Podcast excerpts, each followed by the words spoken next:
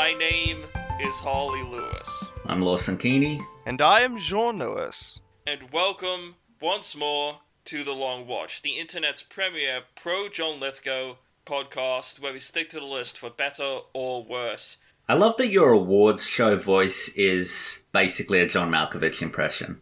Yeah, I guess. It's my head. Another year has passed, and you will see by the title of this episode that we will be discussing our top 10 films of 2021. This is our individual top 10 films of 2021. This does not mean they're the best, just that mm-hmm. they're the ones that struck us. Yes. You should be able to look at these lists and get a pretty good idea of our taste in movies. These are the ones that spoke to us the most. And it's been quite a complicated process this year. A lot of stuff has come out in comparison to the drought we had last year. Yeah, I saw 429 films in 2021, 92 of them in theaters. Hmm. and once you actually started counting actually 2021 films, including the ones that came out at the beginning of the year, but basically I had 98 films eligible hmm. for this list. So that's a busy, busy year. But we will get into the awards show part of our episode later. First, we'll talk about what we've seen within the week. Lawson, why don't you start us off? Okay, I had a bad week. Just way too many movies on it that did not hit the mark, that were really kind of dumb and goofy or just didn't work in some way or another. And I'm starting out with the worst of them. It's kind of a, a helpful bookend because there is going to be a version of this movie, I'm sure, on all of our top tens. I'm talking about a 2006 adaptation of Macbeth. Oh, It is a crime drama this time, directed by Geoffrey Wright, who directed Romper Stomper. And it is based on the William Shakespeare play, but it is an Australian movie that takes it from the Scottish kingdoms, the one with the goth girls in the cemetery. Sydney Macbeth. well, Melbourne Macbeth. Instead of a Scottish kingdom, it's a Melbourne gang family. Hmm.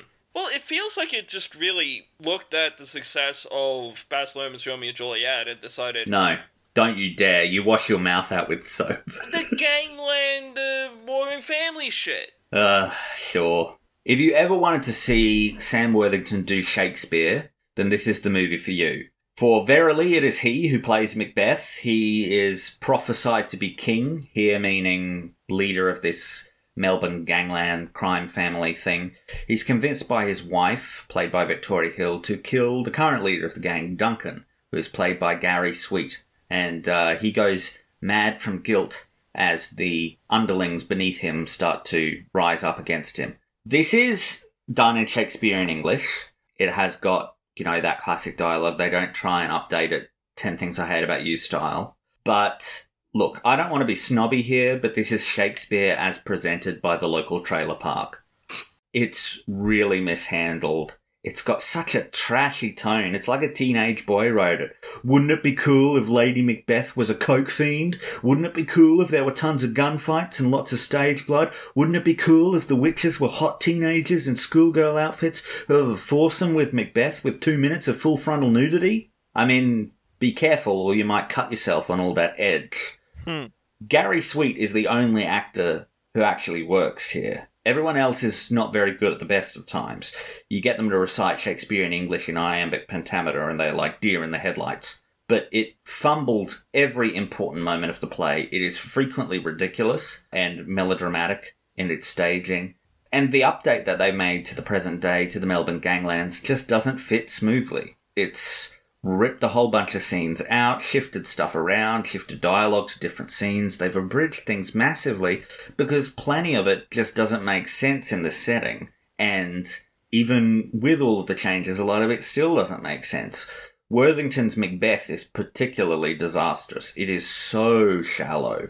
I've hmm. never seen a more shallow version of Macbeth. He just prances around the place wearing florid shirts, doing a Jack Sparrow routine. It's really dodgy. And it looks pretty dodgy too. It's quite graceless. A lot of the framing is wobbly, like they couldn't be bothered to get a mount for the camera, hmm. even in scenes that are clearly meant to be stationary. It's underlit. It really would have just been better as a 10 Things I Hate About You sort of adaptation if they just took the general structure of the story but made changes here and there, used modern language. Anyways, I next saw Stormbreaker. It is a young adult spy movie directed by Geoffrey Sax. It's based on the Anthony Horowitz novel of the same name, and it is about a a teen British orphan play, named Alex Rider. He's played by Alex Pettyfer, and uh, his uncle Ian, played by Ewan McGregor, dies suddenly. And he learns in the aftermath of that that his uncle was a spy, and he is recruited by MI6 to finish the job because he is the only option. Basically, there is this insane billionaire named Darrius Sayle. He's played by Mickey Rourke. He's going to donate a whole bunch of his new computers to every school in Britain at the end of the week. And they're suspicious of him. The only way they can get someone in in time to investigate is to basically rig a computer magazine contest for Alex to have a, a tour of his facility. So that's the big justification for why MI6 would send a 14 year old on a mission. I was a big fan of the novel as a kid and of the movie as well. Have you guys read or seen this? Uh, no, Stormbreaker was kind of something that Yeah. we never really got Mhm. into. When it came to books, I was more like Goosebumps. Hatchet was really good, but I never really got around to Stormbreaker. But no, we hadn't seen this one. Apparently Jimmy Carr's in it. Oh, yeah, very, very briefly. It largely holds up. It's very fun, very breezy. It just moves straight past the implausibility of the child soldier thing and asks you not to think about it too hard. But all of the Junior James Bond stuff works really well. It's very comic booky, it's very light footed, but it's got this sort of very mild, nasty streak that is enough to like get kids' attention, you know? It's like, oh, they're not talking down to me. They're willing to like have a guy get hmm. killed, you know? Have a little bit of mean I expect you to die, Mr. Bond kind of moment every now and again. The script can be very corny, though. It is constantly searching for the next awesome quotable line, and in the process becomes quite cheesy. It- It's much shorter than I remembered. It's actually 90 minutes long, and I did wonder actually whether it might have been longer. I can't find any evidence for that, but it does kind of seem like, wow, you could have had like an extra 20 minutes in there to let it breathe a bit more. And I, I do wonder if there was maybe some sort of edict, because this was a Weinstein company Mm. production and they were quite infamous for forcing filmmakers to cut a bunch of stuff that didn't need to be cut because they thought that the shorter it was, that meant it was better or that the pace was better. But they add an extra finale that wasn't in the book that is really excellent. I like the way that it's done. It's a much larger finale just to fit the movie blockbuster thing. Pettyfer is a likable lead and it has a great supporting cast. I mean, I mentioned McGregor, I mentioned Rourke, but you've also got Andy Serkis, Robbie Coltrane, Stephen Fry, Alicia Silverstone, Damian Lewis. It is a delightfully weird performance by Bill Nighy as the head of MI6. And I remember it's the first time I noticed him in anything. I mean, I had seen Pirates of the Caribbean Dead Man's Chest Yeah. before, but he was under all that digital makeup. And so I didn't, you know, Yeah. notice the actor in that sense, but this was the first time I noticed him. It's just such a bizarre performance. He's like this guy who's who just hates dealing with people. Who's like the head of MI6 because he's fantastic from a strategy and tactics perspective, but like the worst part of his job is when he has to interact with people. Hmm. Like he's talking to his assistant when they're making arrangements to extract Alex, and he's like, "Maybe you can go and take him to get an ice cream." It's always fun to see Bill Nighy in things because he always has the most delightful line reads. Yeah. Really interesting because he's, he's sort of playing it as like a character who has designed his whole life so that he never has to interact with children, but now has to. Hmm. It sort of seems to be the edict he was working under. But Sax shoots the movie very well. It's got some interesting frame choices. It's got some very kooky close ups where it will get in really close to a character's face, but the lens also kind of kind of makes the nose loom out at you and makes the rest of the face sort of curve back in on itself. It's got a very strange look sometimes, but they they use that to make some really interesting kooky close-ups on the on the weirder characters. Like Bill Nighy gets a lot of those. Hmm. But it did terribly at the box office. Like it Yeah. did awfully. And that whole franchise, I mean, it's one of those, you know, post Harry Potter attempts at a big young adult Yeah. franchise. It, Yeah. But like Spiderwick Chronicles and Percy Jackson and The Golden Compass, it has been resurrected as a TV Yeah. show. Amazon Prime has done it. Yes, an Amazon Prime television show, which doesn't adapt the same book. They didn't go back to the same book. They're adapting a different book each season, but Yeah. the two books they've done so far are, are different books in the series. Basically, Kid Jack Reacher. Yeah. I next watched All the King's Men. It is a political drama directed by Steven Zaillian. It's based on the Robert Penn Warren novel of the same name. And it was previously adapted, that book, as the Best Picture winning 1949 movie by Robert Rossen. It's set in 1930s Louisiana, and it follows the rise of a populist politician named Willie Stark, played by Sean Penn, through the eyes of his right hand man Jack Burden, played by Jude Law. This is an ambitious but garbled mess. It would be a limited series if it were made today. It's got a very novelistic story, a lot of threads, a lot of context and information given that just doesn't really suit a two hour film. It's a story about a progressive firebrand who ends up ruling as an autocrat. And it's based on a real life guy called Huey Long, who is kind of difficult to nail down politically. As he's probably left wing, but people sort of it's it's long been a point of contention as to what political ideology he Mm. belonged to. Basically, he was the Willie Long political ideology, but he ruled as a demagogue and an autocrat in real life. The real life guy is way more complicated than the version of him on film here, Stark. And that's a problem because they're not really willing to get as into the weeds as they need to. It had me wonder if Sean Penn was unwilling to get the character dirty in the way that he needed to. Because there are things in the character that, you know, most people would support. You know, he campaigns against corruption, he's an advocate for the poor, but once he actually gets into power, he starts using all of those same methods that he lambasted his opponents for using, and it just sort of an ends justify the means things. Well, if I'm going to change things, I need to work in the system that is currently in place, you know?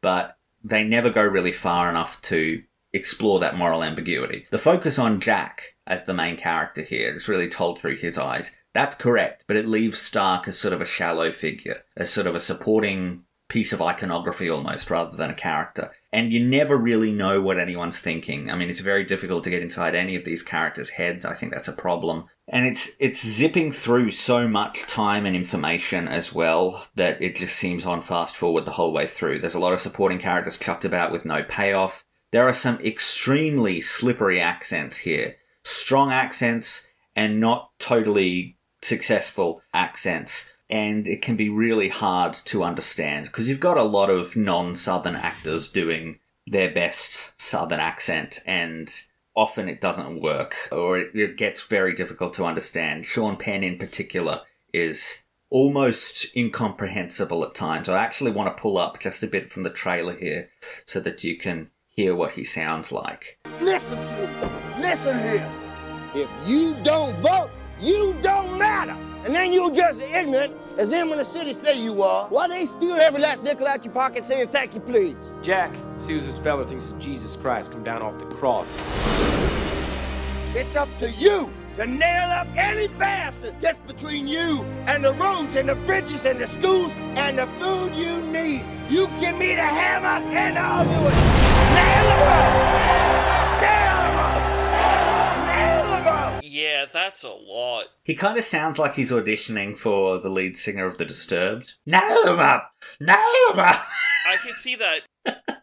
With accent work, you have to be really particular not to overblow it. yeah Because people who have the accents in real life have more variety yeah in their delivery. That's just how accents and vocal tones work. And I think a lot of actors can tend to, well, a lot of actors who don't focus a lot on accent and vocal work tend to overdo it so they can sound like it. When you don't have to push that hard, just hmm. relax, open up your airways. Perfect accent work comes from folks like Andrew Garfield. Meryl streep Mel Streep. They pay attention to relaxing those vocal cords. When you strain it, that's when it sounds silly. Hmm. It has an extraordinary cast, though, but they all kind of underwhelm. I mean, you've got Sean Penn and Jude Law, but you've also got Kate Winslet, Anthony Hopkins, James Gandolfini, Patricia Clarkson, Mark Ruffalo. I mean, it's a cast with seven Oscar nominees in it, three of them winners. They should be more impressive than they are. But I next watched Feast. It is a monster horror comedy directed by John Gulager, and it is about people at a roadside bar who fight off horrific creatures that attack the bar. Have you heard of a show on HBO called Project Greenlight? Oh, I've heard the name around. It's basically a reality TV show where people compete in the first few episodes to get a script greenlit and have them direct a movie, and then it follows the process of directing a movie, and then the production company that produced the show also put out the, the movies in theaters. And this is one of those. This was the winner of the third season. It's a show that was produced and co-hosted by Ben Affleck and Matt Damon. And they're actually resurrecting it for HBO Max soon. But this is one of those. It's a dead simple premise. It writes itself. I'd say that it's got an element of grand guignol to it, but it's too intellectual a term for what's going on here. It really revels in bodily fluid.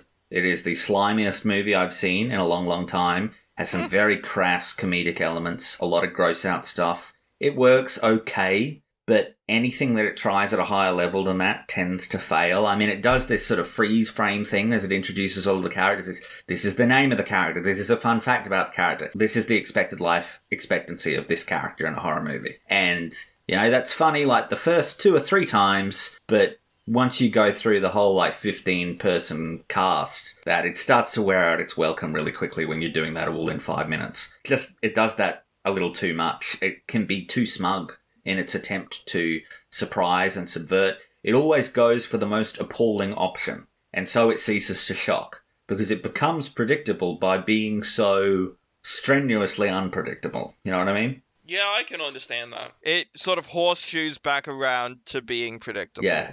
And just the very edgy attitude that it's got becomes increasingly exhausting. So, in in a sense, it is both try hard and lazy. Yes. It's grindhouse through and through, though. It's got very cool practical effects. It's not aspiring to much beyond that, and the production values match that lack of aspiration outside of the practical effects, but so does the cast as well. But it's it's effective. It works. Good acting would go against the the aesthetic. So you got you got a bunch of B movie actors here. You do have a guy named Judah Friedlander who I have disliked in everything I've ever seen him in. But that's more my own personal distaste of Judah Friedlander than the character Yeah. he plays, I suppose. But you also get Jason Mewes in a supporting role, the Silent Yeah. Bob actor. Oh. And the joke, of course, is that he's playing himself as a guy at this roadside bar, and then, of course, he gets immediately killed. Hmm. But I next watched Feast 2 Sloppy Seconds. It is again directed by Gulager, and it is the first of two direct to video movies that were made back to back with each other. Obviously, it must have done well on home video because they went in this direction. It didn't get a very high gross in theatres, so it must have done well on a home video, but it's set the next day, and a gang of the survivors from the first movie, along with some newbies, try to stay alive as the creatures move on from the bar and take over a neighbouring small town. It's learned all the wrong lessons from the first movie. It's more crass, it's more revolting, it now has less point. The ethos that it's operating under is really what's the most fucked up thing that we could do here at any given time? Hmm. And there is exactly one moment when it works. But it's barely a story. It's just a gang of unlikable people getting covered in goop and occasionally killed. It's compelling in a base kind of way. I mean, you kind of want to see what happens next, but it's it look, it's not boring, I'll give it that. But it shows its budget even more than the first one. The creatures are less cool. You never get an explanation as to what the creatures are. That might be a good thing considering the intelligence with which the rest of the movie is written, but it has no ending. Like I said, these were two films filmed back to back. This is a Matrix Reloaded Revolution style thing. It's just a big cliffhanger at the end. A more apt comparison would probably be a two part episode of a sci fi channel TV show. but that's really more the level that this is operating at. But I would believe it if you told me that this was just one long script that they wrote and then arbitrarily cut at the middle. It's just Yeah. gross and witless. And of course, it led me to finish up with Feast 3, The Happy Finish, directed once more by Gulager. And the same group is still trying to get out of the same town. We Wait, get some- so the happy finish is the actual subtitle for the movie? Yes. Yes. That's a bit presumptuous. They, they sort of make an indication here that it's apocalyptic, that this apparently these creatures have turned up everywhere, which is really weird because we don't see that. It just emphasizes how little explanation we've got for any of these things. But the well has totally run dry here. It's just the same tricks over and over again. It's not shocking anymore. It's just rote. It's barely feature length, barely over 80 minutes, and the first five minutes are just the last five minutes of two as like a recap. Jesus. And yet, even though it's that short, it still drags and bores. Any sense of motive or narrative is gone. It's just doing random shit and calling it a story. It has an incomprehensible finale, packed with flashing lights and freeze frame, frame images. Terribly, terribly directed. It does do a couple of things that keep it from being a total loss. There is a very ghoulish thing where an explosion happens and a character gets impaled through the head with a piece of rebar, but it Oh. doesn't kill them. So they're just running around with this piece of rebar through their head with progressively decreasing mental faculties as the movie goes on. I'll give it that. See, in a better movie, that could be really funny. Yeah. And the final moments of the movie are ballsy. I will give them that. If these movies had any respect for narrative, character, and audience, then the ending they've come up with here would be terrible. But as it is, it's kind of just a fitting final middle finger. It's like being the victim of like a massive prank. You Yeah. you're pissed off, but you've got to kind of admire the effort to which they've gone to, you know? Lastly, this week I saw Abominable. It is another monster movie. It is directed by Ryan Schifrin, and it follows a recent widower named Preston, played by Matt McCoy. He has experienced a violent trauma. He and his wife were in a climbing accident that killed her and has left him a paraplegic. And he's been in a mental health treatment facility for six months, and he returns to his home in the woods with his nurse Otis, played by Christian Tinsley, who I learned from looking this movie up after the fact is Vin Diesel's personal makeup artist. Huh. He's like credited on a bunch of Fast and Furious movies because Vin Diesel keeps bringing him in to apply his makeup specifically. Once Preston is back at his, you know, isolated mountain home in the woods, the neighboring house has been rented out by some young woman on a weekend away. And while he's just sitting around kind of bored, he sees a Yeti picking off the young women as they go outside for various reasons one by one. And he tries to warn people, but the phone lines are down and no one believes him. This is Rear Window with a Bigfoot Nice. it fits really, really closely, like the guy in the wheelchair and everything. It's really nothing more than that, but it doesn't have to be, because Rear Window with a Bigfoot is a damn good premise. Yeah. Oh, absolutely. If you narrow it down to Rear Window X a thing, Hmm. that's excellent. Because you've got stuff like Fright Night, Disturbia. On the topic of Rear Window, actually, this might seem irrelevant, but just hear me out. The company that creates the Funko Pops, the Funko brand, have created a Rear Window board game. Yeah, I saw that this morning. That's a weird pull. I think it sounds like a great idea.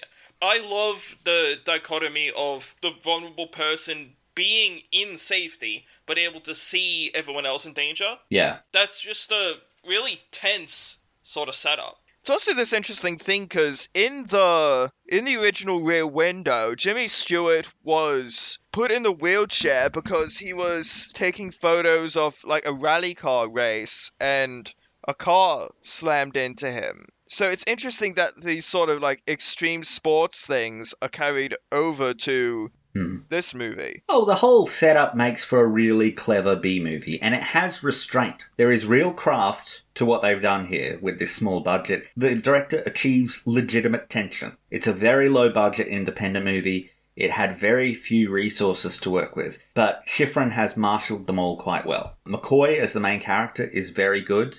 They've blown a, a bunch of the money to hire Jeffrey Combs, Dee Wallace, and Lance Henriksen to come in for these tiny little supporting roles. Jeffrey Combs is worth the money. Yeah. Do I need to see this? You might.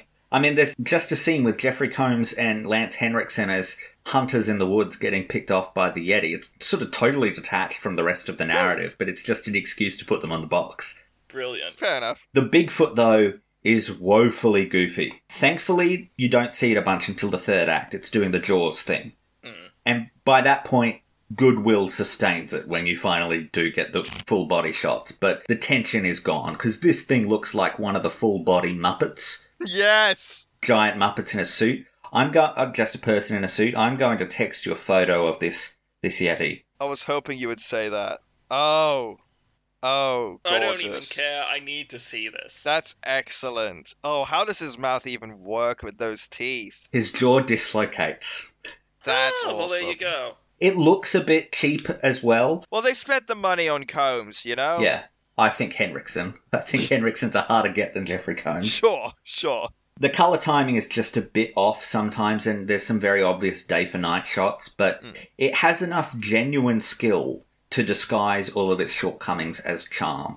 It's very difficult to get a hold of in Australia. I bought an inexplicably carefully done special edition Blu-ray of it that included various little tweaks and things because they had lost the original preparations that they'd done. They had to go in and re-edit the whole thing and redo some of the little bits of effects work, recolor time it. But it is available on a streaming service called Plex. if you are oh, interested in seeing it in Australia, I th- believe that is the only way to see it. I don't think it is available for rental anywhere. Let me just double check on the app that I use here. Yes, Plex is the only way you can see it in Australia, unless you want to import a Blu-ray like I did. You know what? That picture of the Yeti actually just looks like a Goosebumps cover. Hmm.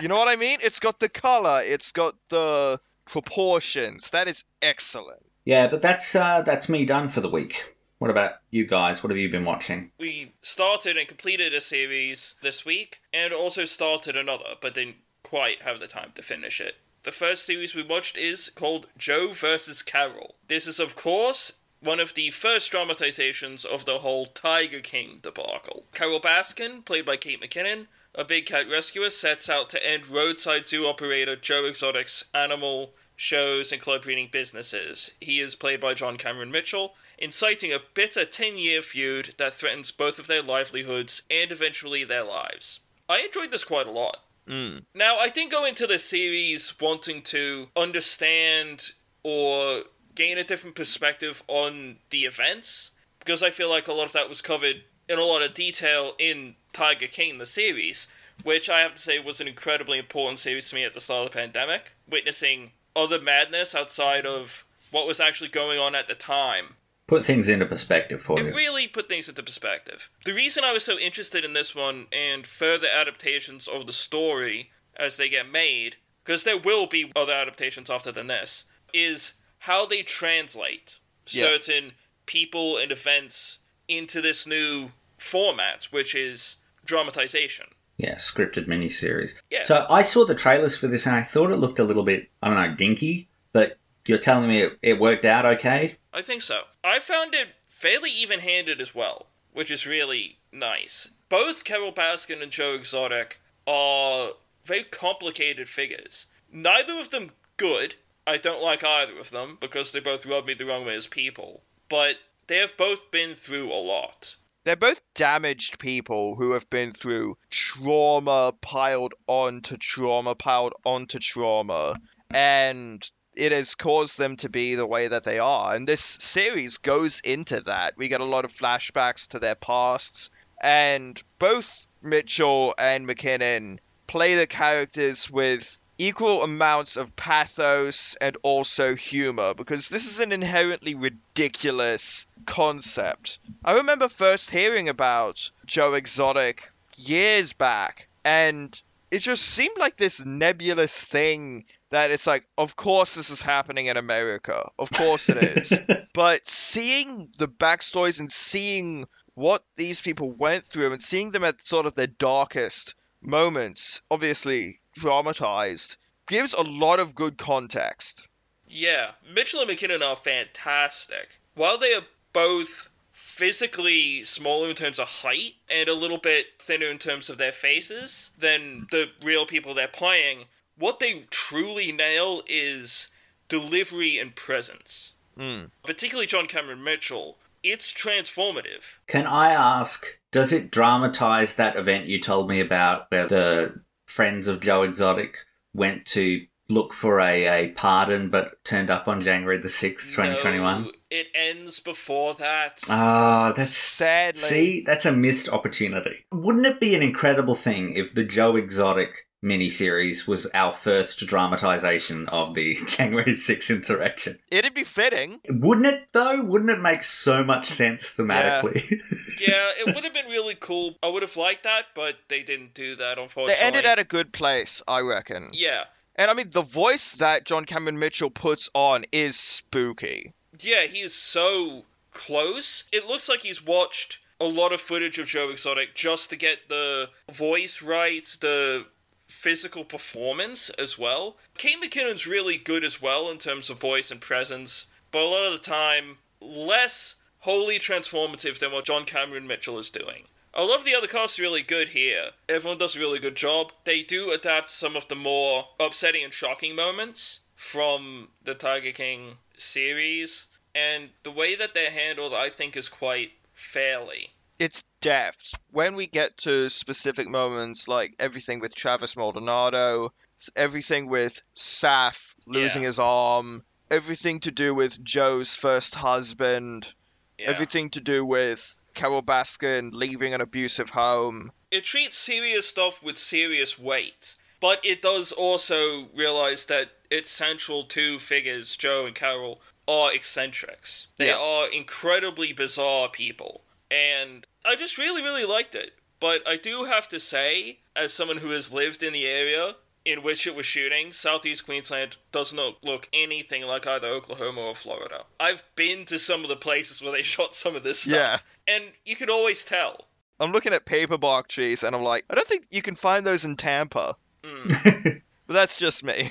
One of the roughest parts of it, however, is the use of special effects on some of the animals, just by necessity. Yeah, because you know you've got tigers, you've got monkeys, you've got creatures that you can't really. But they're decent enough. It's a TV budget, so you gotta be Yeah. a little more relaxed about that kind of thing. Yeah, I just had a really good time with this. It's not for everyone, but it's a very good companion piece to Tiger King. Yeah, I reckon if you enjoyed Tiger King, you would enjoy this. I think you would enjoy this more. The documentary series had a lot to get through and could be very dry at times. It's actually based on the uh, Wondery non-fiction podcast. Yes. Like that was out before Yeah. Tiger King Yeah. the documentary came out. That was the original thing. It just didn't catch on in the way that I think they did miss one opportunity. They didn't get John Cameron Mitchell to sing any of Joe's songs. Yes, that would have been so funny. Oh well, Yeah. though. I just had a really good time with it. It makes a lot more sense in terms of its pace when you know the story already. Anyone going in blind, I'd say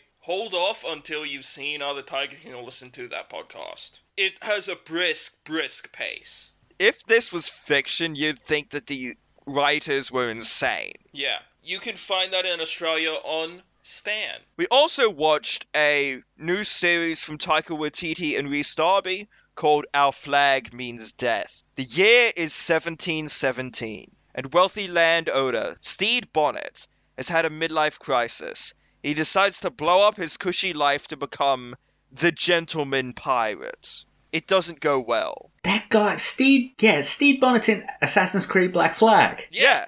Steve Bonnet, an actual man who was a wealthy landowner who decided that he wanted to spend his life being a pirate, eventually coming into contact and becoming one of the admirals for Blackbeard's fleet. Like, it's such a fascinating story because he's like all the other pirates' idiot kid brother. yeah, this is a great series.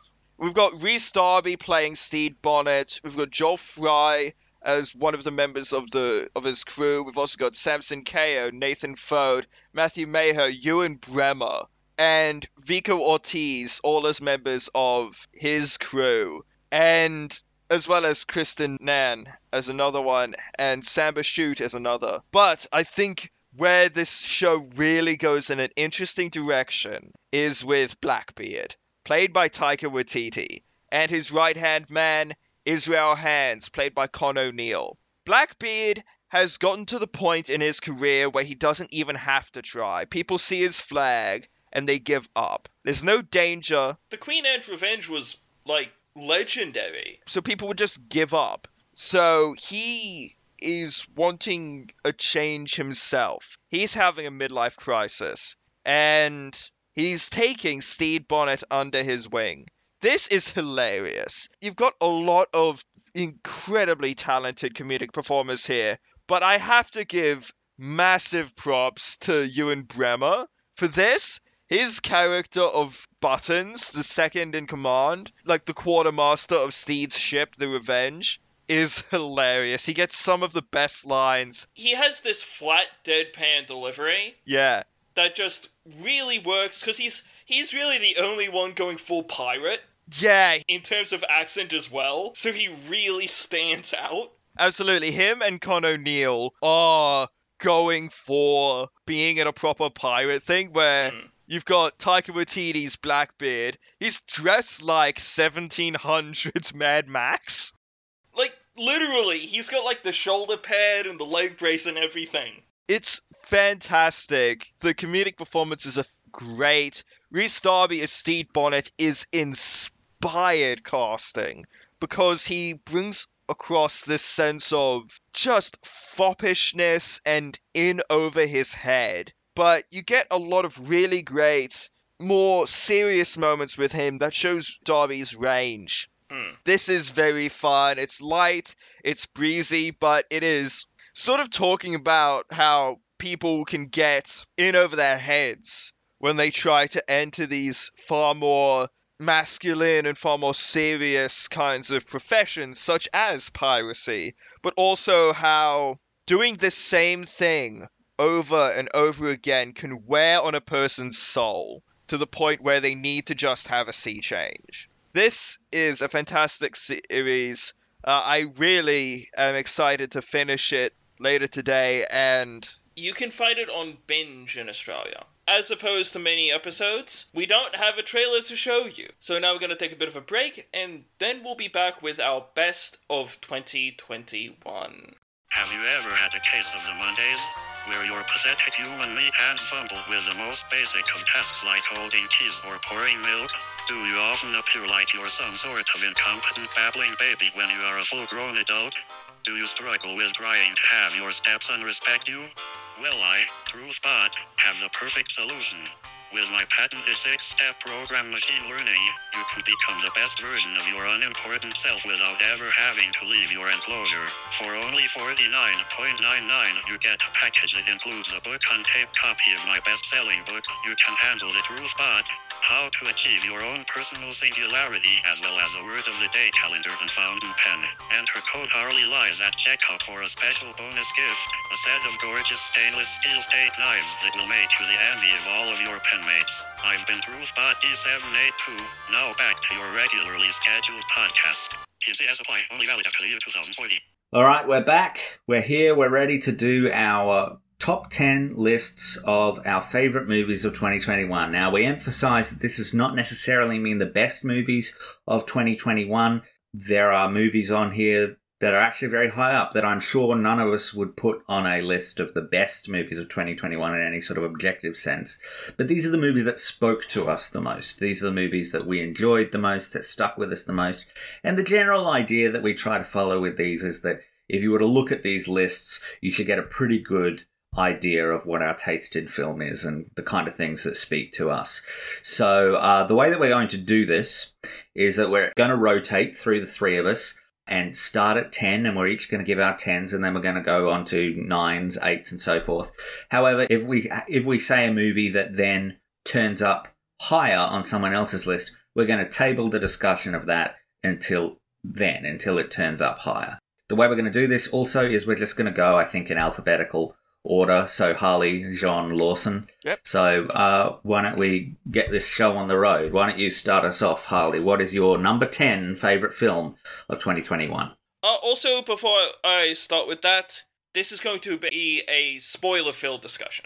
Yes, that's a good point. This is going to be a spoiler filled discussion, but we have taken the um, initiative of figuring out timestamps. So if you look in the episode description this week, you will see a list of our top tens, and you will also see the timestamps for which we talk about those movies. So if there's a movie that you don't want to hear spoilers for yet, you will be able to go and see at what time our discussion on that movie ends. All right, so you want to start us off, Harlly?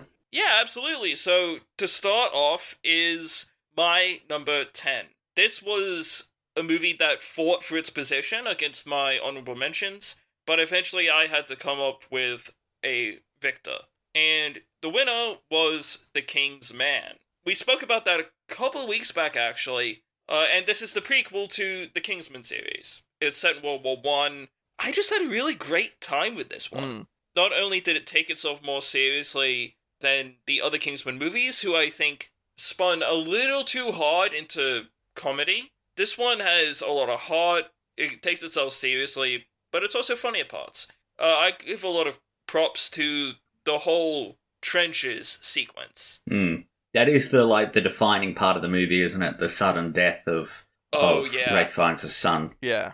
I did not see that coming. Mm. Brutal. It's not often when a movie can actually surprise me like that. And it's such a sad death as well because it's he has just succeeded, you know? Yeah. But he's just come out of that conversation in the um the bombing hollow as well with the guy where he's like, "Oh, you know, my dad was right. War is terrible. You know, I need to get out of here. You know, I need to see my family again. And that guy didn't even make it either. Yeah. I do like how that guy turns to him and, and is like, "Hey, son, what you doing here?" Like super calm. He's just like, "Yeah, well, you don't have to tell me twice. War sucks." I used to have legs. yeah, exactly. I also really adored the quiet knife fight. Yes. Yes. Mm. That's such a great action sequence because they have to stay silent and not alert the gunners on either trench. Because if either trench hears them, they're just screwed. I think it had great performances. Ralph Fiennes is great. Rhys Ifans doesn't give a shit, Yeah. which is for me peak Rhys Ifans. I think the only reason why it's not on my list is because they didn't follow through with something they were planning. During the fight scene with Rasputin, they were going to have an orchestral version of Boney M's Rasputin playing, you know, rah rah Rasputin, lover of the Russian queen. They were going to have an orchestral version of that as the music for that, and that's the reason. fact that they don't is the only reason it's not on my list. You can hold a grudge, can't you, Jeaun? Oh yeah, that would have been That's a letdown. Excellent. But It's a very, very small thing that they did to slight you, but and also there were just some there were some great movies this year you know hmm. Yeah, this is my favorite of the franchise. I love a good World War One movie, especially one that has such thrilling action. Hmm.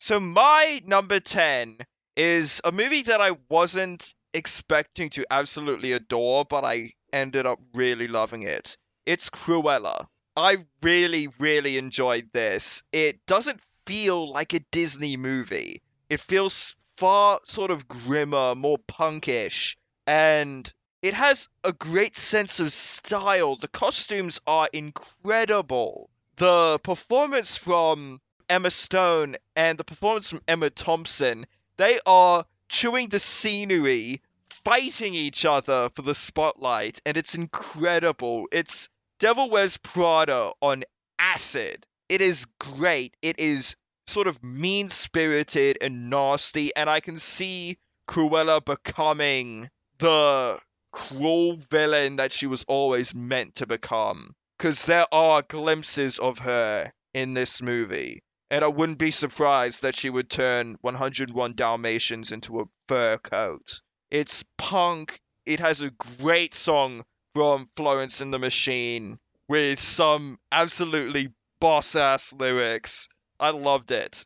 It should win for costumes. I can't imagine anything else will. I mean, yeah, exactly. And has a great Nicholas Britell score that is criminal and also weird to use the word, but sexy. It's got that sort of slinky kind of energy to it. It's so fantastic. And Joel Fry is incredible here as well. All right, then my number ten is a is a movie that, like Harlly, I was sort of fighting tooth and nail to see what would edge in and what wouldn't.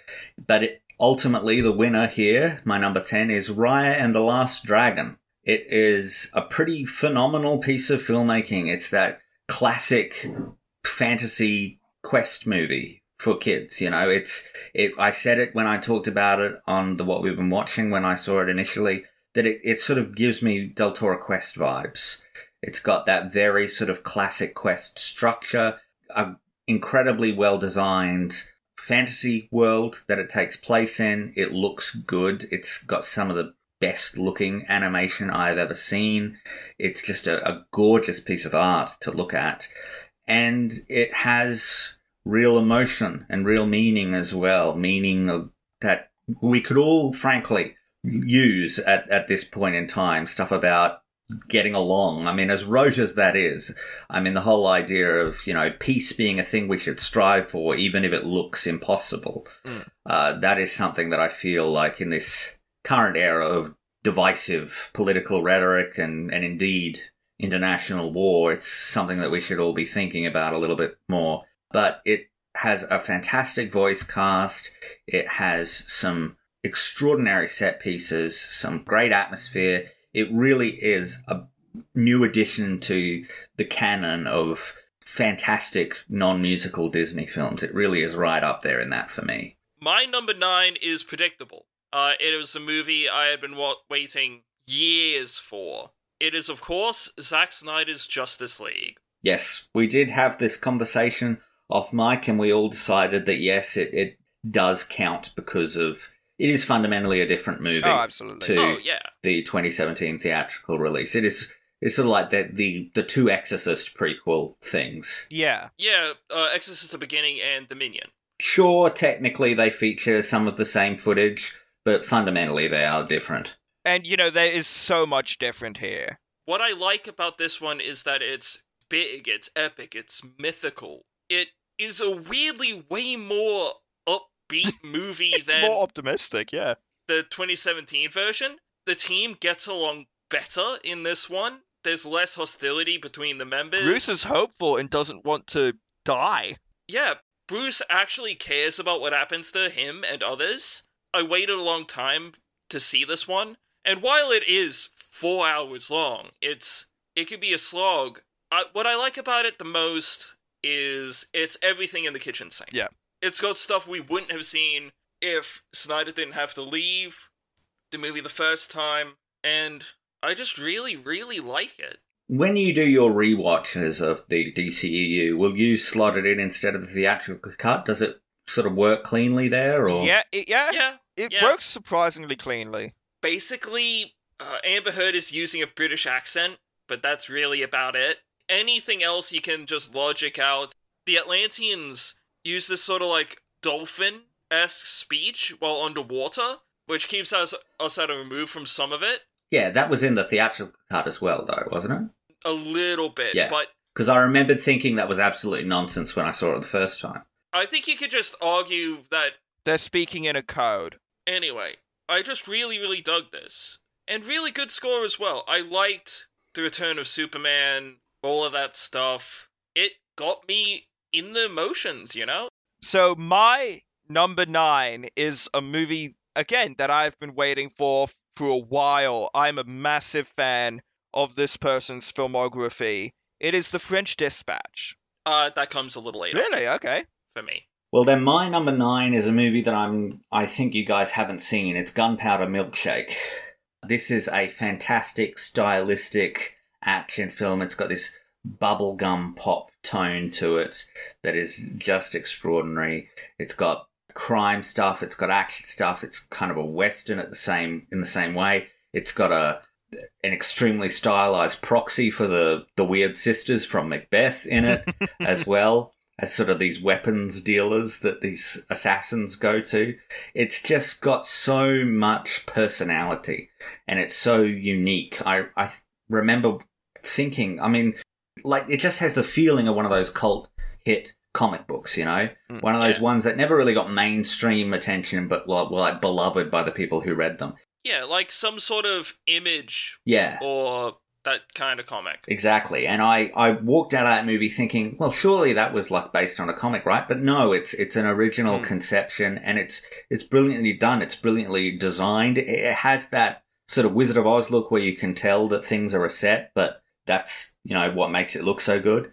And uh, it's just got some really interesting bits of humor, some absolutely fantastic fight sequences, some of the most creative fight, fight sequences I've seen in a long time. Karen Gillan's character has her arms anesthetized at one point, but then gets a- attacked. So uh, she has a knife duct taped to one hand and a gun duct taped to the other, and literally just spins around using momentum to flop her arms around so that she can slice people's throats. Like That's dope. it's really a, a great little sleeper hit. It's one of those ones that should have gotten more attention than it did. Uh, it is just so idiosyncratic. As you'll hear later in our lists, this year was a great one for cult genre movies. Mm. so my number eight is another predictable one. Spider-Man No Way Home. Later. So my number eight is a movie that might give uh, Harlly and Lawson a little bit of pause that I'm talking about it, but not necessarily like Dark Phoenix, though it has some things in common. My number eight is Chloe Zhao's Eternals. I loved this movie. It isn't my favorite superhero movie, but it is fucking close. This spoke to me. I love history. I love ancient history. I love the ideas that this movie has about humanity, about being a part of community. It's also a movie about family. It's about how relationships grow and tension grows over time. But on such a macro scale, this we're talking about thousands of years for these people. The score from Ramin Djawadi is gorgeous. You've got a lot of great leitmotifs here. Use of organ, which should be in all of Ramin Djawadi's scores from here on out, because he just knows how to use it. Sounds like Interstellar. It sounds like Dark Phoenix. It sounds like all of these other movies. It sounds like his stuff for Westworld.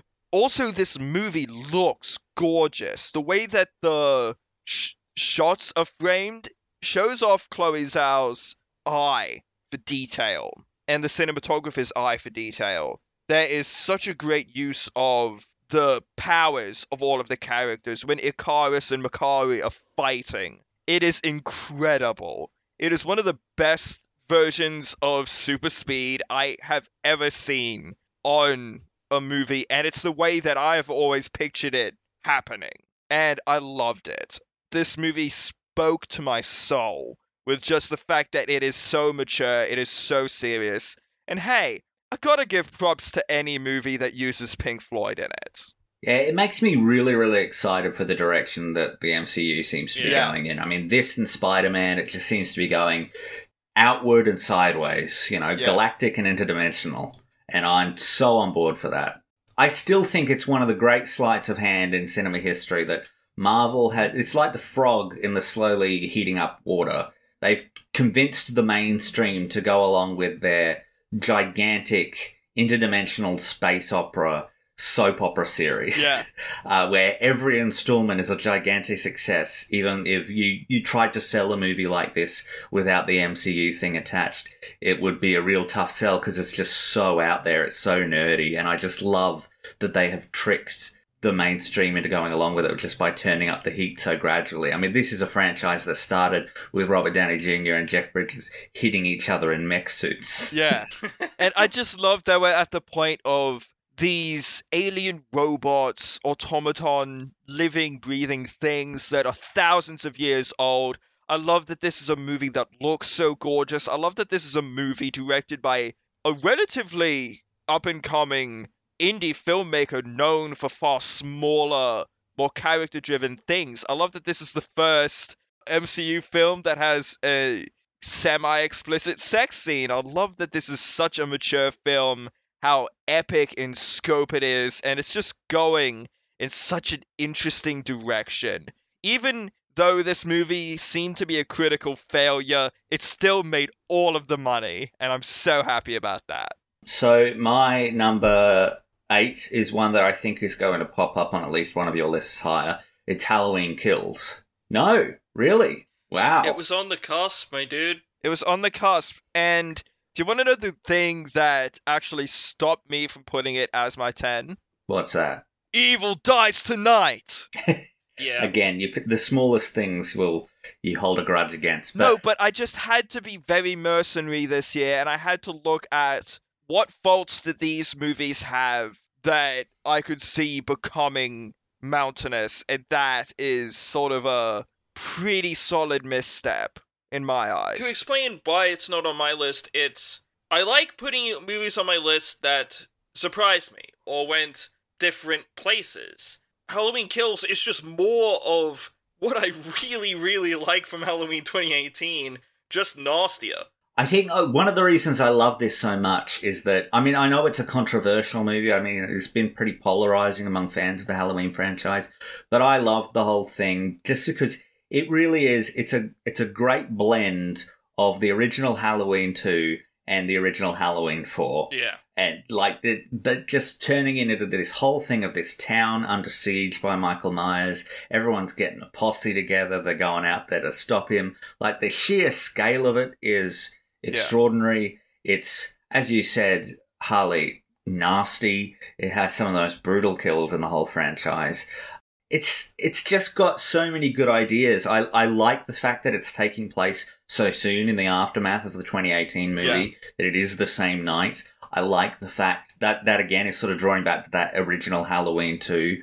But I like all of the messaging and stuff it's got going on with you know fear and angry mobs and stuff. I mean, it is one of those movies that was filmed before the pandemic started that then became like really topical afterwards. After we saw it all together in the cinemas, uh, we were walking out, and Lawson, you mentioned how similar seeing the people trying to smash down the doors looked to a significant event that happened. Yeah.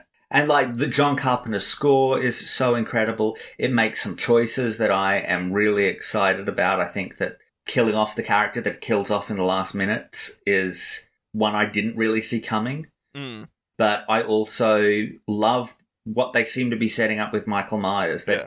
he is something other than human, whether that is ever explicitly explained, but like the fact that that it's been there since the very first. I mean, he gets shot by Loomis six times at the end of the first movie and he vanishes. I mean, that's been there ever since Carpenter's original vision of the character. So I, I think the idea of setting him up as something else, setting himself up as sort of the thematic embodiment of fear itself, Hmm. as sort of almost being fueled by the hysteria of his victims, is a really interesting place. And, uh, you know, it could all fall flat on its face in the third one. It could all go into some Cult of Thorn level bullshit. Honestly, I don't care if it does. If it go all goes tits up, it's going to be in the most entertaining way possible. But everything we have seen so far, I've been really impressed by. And I just love having Jamie Lee Curtis back on screen in a role like this. I mean, she is a fantastic actress, Yeah. and she just sort of everyone just forgot about her after like Freaky Friday was probably the last one pre Halloween 2018 hmm. that she really got like some juicy stuff to do in. Then but, she like, was in Knives Out. then she was in Knives Out. She's in a, an A24 movie coming out that seems like a good time. I am really enjoying seeing her back, and I hope that it keeps fueling a sort of career revitalizing thing for her. And also great performances from Judy Greer and Andi Matichak. Hmm, All right, so we're up to my number seven. correct. My number seven is The French Dispatch. Do you have it any later on anyone's?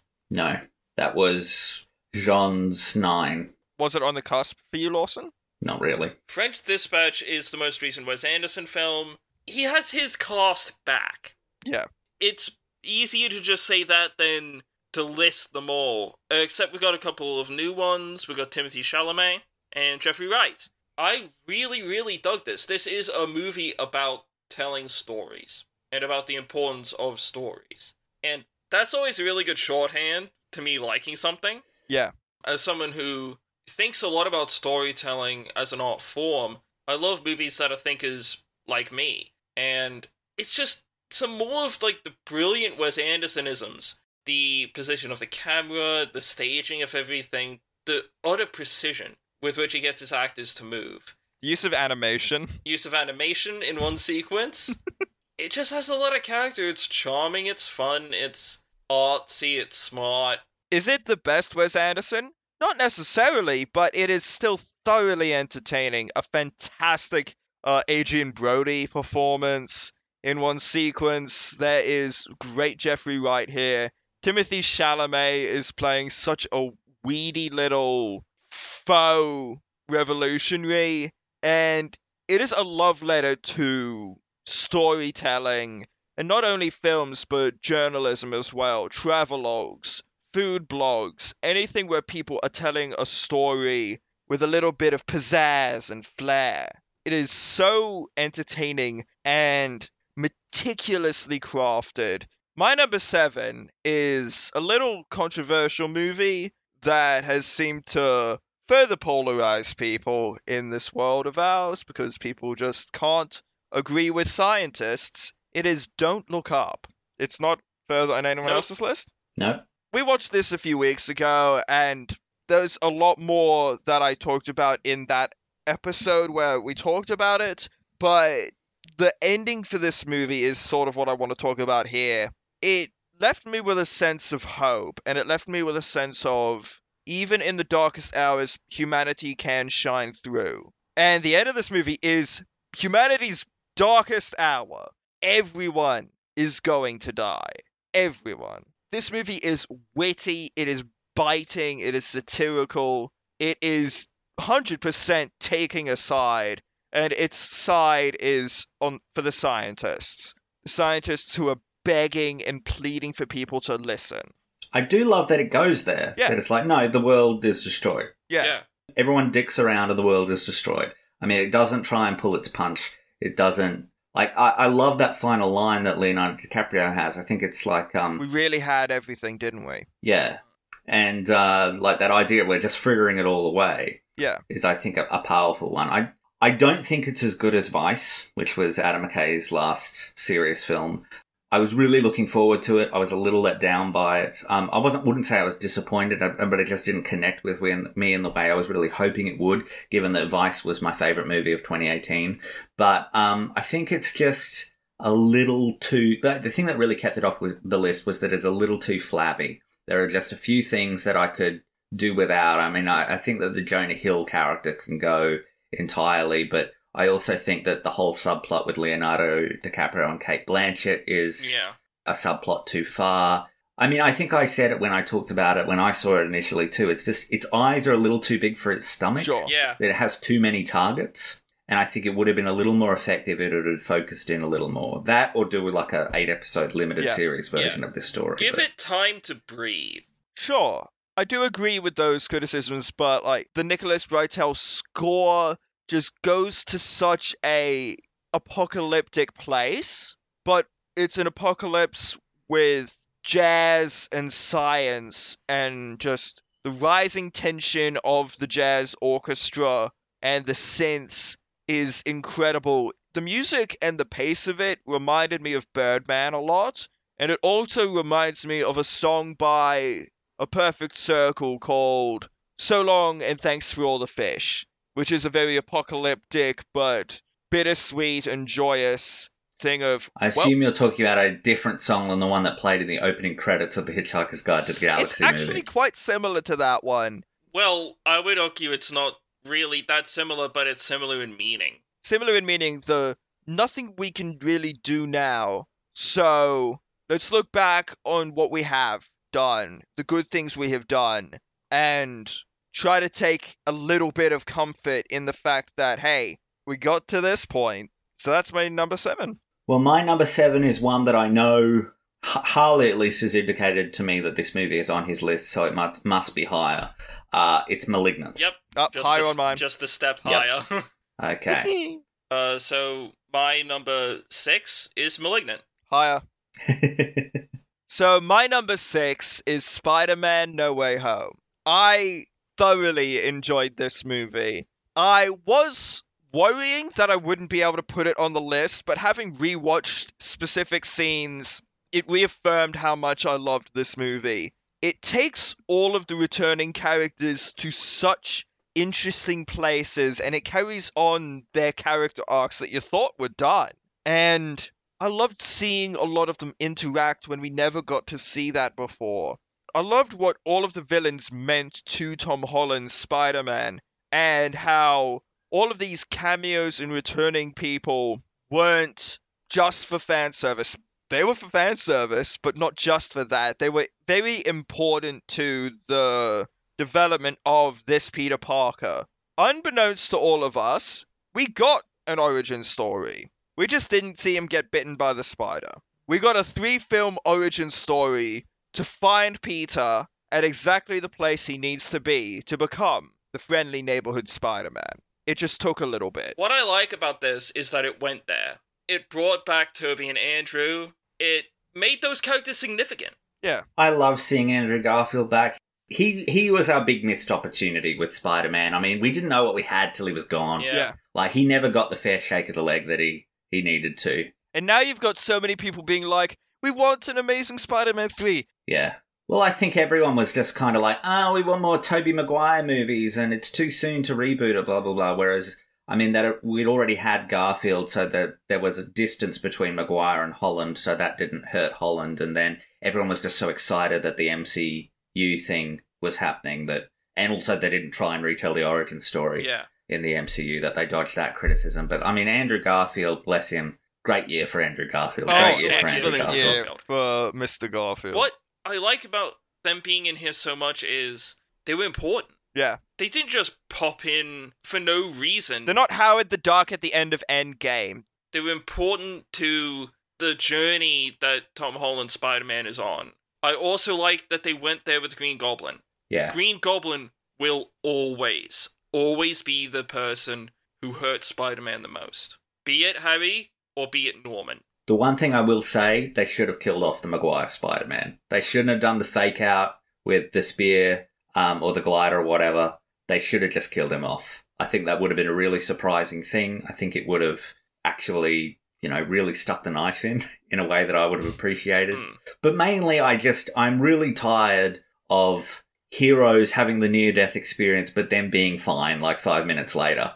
Just kill some of them. Get off the fence. Just do it or don't do it. Also, there's an amazing Michael Giacchino score here. The orchestra, the choirs used here are incredible. There's an amazing piece of choir during the fight, first fight scene between Goblin and uh, Holland Spider-Man.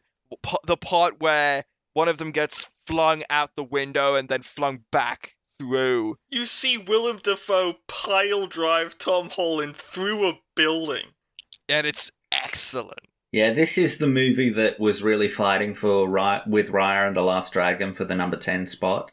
I mean, it's just a movie with so much charisma and Yeah. so much fun. I mean, it's just packed with movie stars. I mean, you got Tom Holland and Andrew Garfield and Zendaya. I mean, they are the the new generation of movie stars right there. And you've also got Rhys Ifans coming back, Jamie Foxx, Alfred Molina, Willem Dafoe, J.K. Simmons, Jacob Batalon, Doctor Strange, Benedict Cumberbatch is here, my favorite superhero. What do you think the over under is on Tom Holland turning up in Multiverse of Madness? I think pretty I think slim. there's a chance of him coming as a variant. Hmm. I really dug this. Spider Man is my favorite Marvel hero, and this was a very confident and assured and mature hand from Jon Watts as well as director. My number six is a movie that I know you guys haven't seen. It is Red Rocket. This is a movie that really made an impact on me when I saw it in the cinema. I walked out of it just rolling it over in my head and thinking a lot about it, and I wasn't really sure how much I liked it. I knew I liked it, but I didn't know how much I liked it walking out of the cinema. But the more time I've had to sit and think about it, it has just grown more and more impressive to me, and I've realized that this is actually a really incredible movie that I out and out love. It's it's a a difficult watch. I mean, it is about a uh, middle aged porn star grooming a seventeen year old girl to enter the porn industry, but it has such a assured hand, such a interesting script, characters that are really dynamic and complex, and that the director uses to play on that that sort of cinematic trick of your allegiance tends to be with the point of view character, and to have the point of view character be a like a really awful person. Mm. He uses that in such an interesting way to make commentary on current events. You know, the success of awful people in recent years. These people who do obviously terrible things and who are obviously obnoxious, but have a bizarre charisma to them, and everything just sort of keeps going their way. And it is like the one two punch of the performances here are just extraordinary. I mean, you have this new performer as the female lead, the girl, Suzanna Son. This is her first movie. The only thing she's been in before this are a couple of short films no one's ever heard of. But she is just an extraordinary find. But then you have Simon Rex, who was an MTV video DJ, was in the scary movie movies, and is sort of just like before this, the definition of kind of a B tier actor, of the kind of guy that you would just not take a second look at. They're going to eventually be in one of the Anaconda straight to video movies. Exactly. That that sort of thing, like the one-two punch of this this new talent and this guy just coming in after so many years, just slaving away doing bit parts in terrible movies, and it's sort of just to see him come in and knock it out of the park like this. There's a an element of like like how do you know how to do that? Mm. There's that element to it. The thing of didn't know he had it in him. Yeah. And I will admit, it has been great fun to watch all of the serious film critics try to dance around the fact that he used to do pornographic videos himself. That he did a handful of uh, of solo porn videos back in the nineties, and it has been great fun to watch the serious critical establishment try to figure out how much of that they're allowed to mention. I mean, it's it's part of the narrative, isn't it? That that you know there here is a sort of connection to the character as well. But Literally Um, like a comeback. oh god, let's That- move uh, straight didn't away. Mean that. Let's didn't mean let's that. move that on. Let's move on uh, and start. You can you can take it away from here, Harlly, before Jeaun makes any more uh, porn related analogies. As soon as you said that Red Rocket was one of yours, I thought he was going to go there. That was unintentional because he's having the same kind of resurgence as the character wants to have. Uh, my number five is actually a trio of three movies, but since they all intrinsically linked together and came out, you know, in the same year, I think it's fair. They're basically one movie. If you don't think it's fair, I don't give a shit. It's my list. It is, of course, Fear Street. All three chapters. The first being Fear Street Part 1, 1994, the second one being Part 2, 1978, and the third being Part 3, 1666. This is some really just excellent horror and slasher stuff. Mm. It's a sprawling story about generational trauma, personal trauma, how one can be vilified by their community, the pain that can come from feeling isolated, but also about finding those people in your life that mean something to you and coming together to defeat the evils of the past and the horrors that have been wrought by people still profiting off of terrible deeds of their ancestors. Uh, sometimes unaware of that, and sometimes painfully aware of that. When one of the first shots in your movie is a shot of an old antebellum style house, a house where they 100% had slaves in the past, the allegory is not subtle. Yeah, I just think this was really, really tight storytelling. The way they translate each year it's set in is really well done. The cast is great as well. You've got a lot of people pl- doing double duty too. Yeah, you, between all the movies, there's a lot of double duty being done. And I love the slasher designs of some of the killers. Oh yeah. It's just classic stuff. You get a ghost faced esque looking killer, you get your classic Hessian bag Jason Voorhees looking slasher. It's just really excellent stuff. What do you think was the scariest shot of the entire film? I think it's the guy in the church with the hook having put out the kid's eyes. And his own as well. Yeah. 1666 is actually really intense as a period piece. It's some The Witch kind of shit. Yeah, but not too far though. What I like about is it takes itself seriously. It has weight, but it is still appropriate for a teenage audience. And I feel like we need more horror aimed towards teenagers that take itself seriously. It's like a grittier Goosebumps. Yeah, that's what Fear Street initially was. It's based off the R.L. Stine books. It seems like it was really successful for Netflix. I hope that we see more of them. Mm. I would like to see all sorts of, you know, different years and different genres of horror. But I would like to see like Fear Street 2360 something. I don't know. Yeah. Like a spaceship Fear Far future. Oh, I would love to see like a 1920s. Yeah. yeah. Let's do all of the different genre. You don't even need to stick it to slashes if you don't want to. You can explore, you know, all sorts of genres. Yeah. Haunted house, you can go with some kind of apocalyptic biblical horror. Yeah, like it's so it's so much potential. Yeah. Hmm. and I just adored it.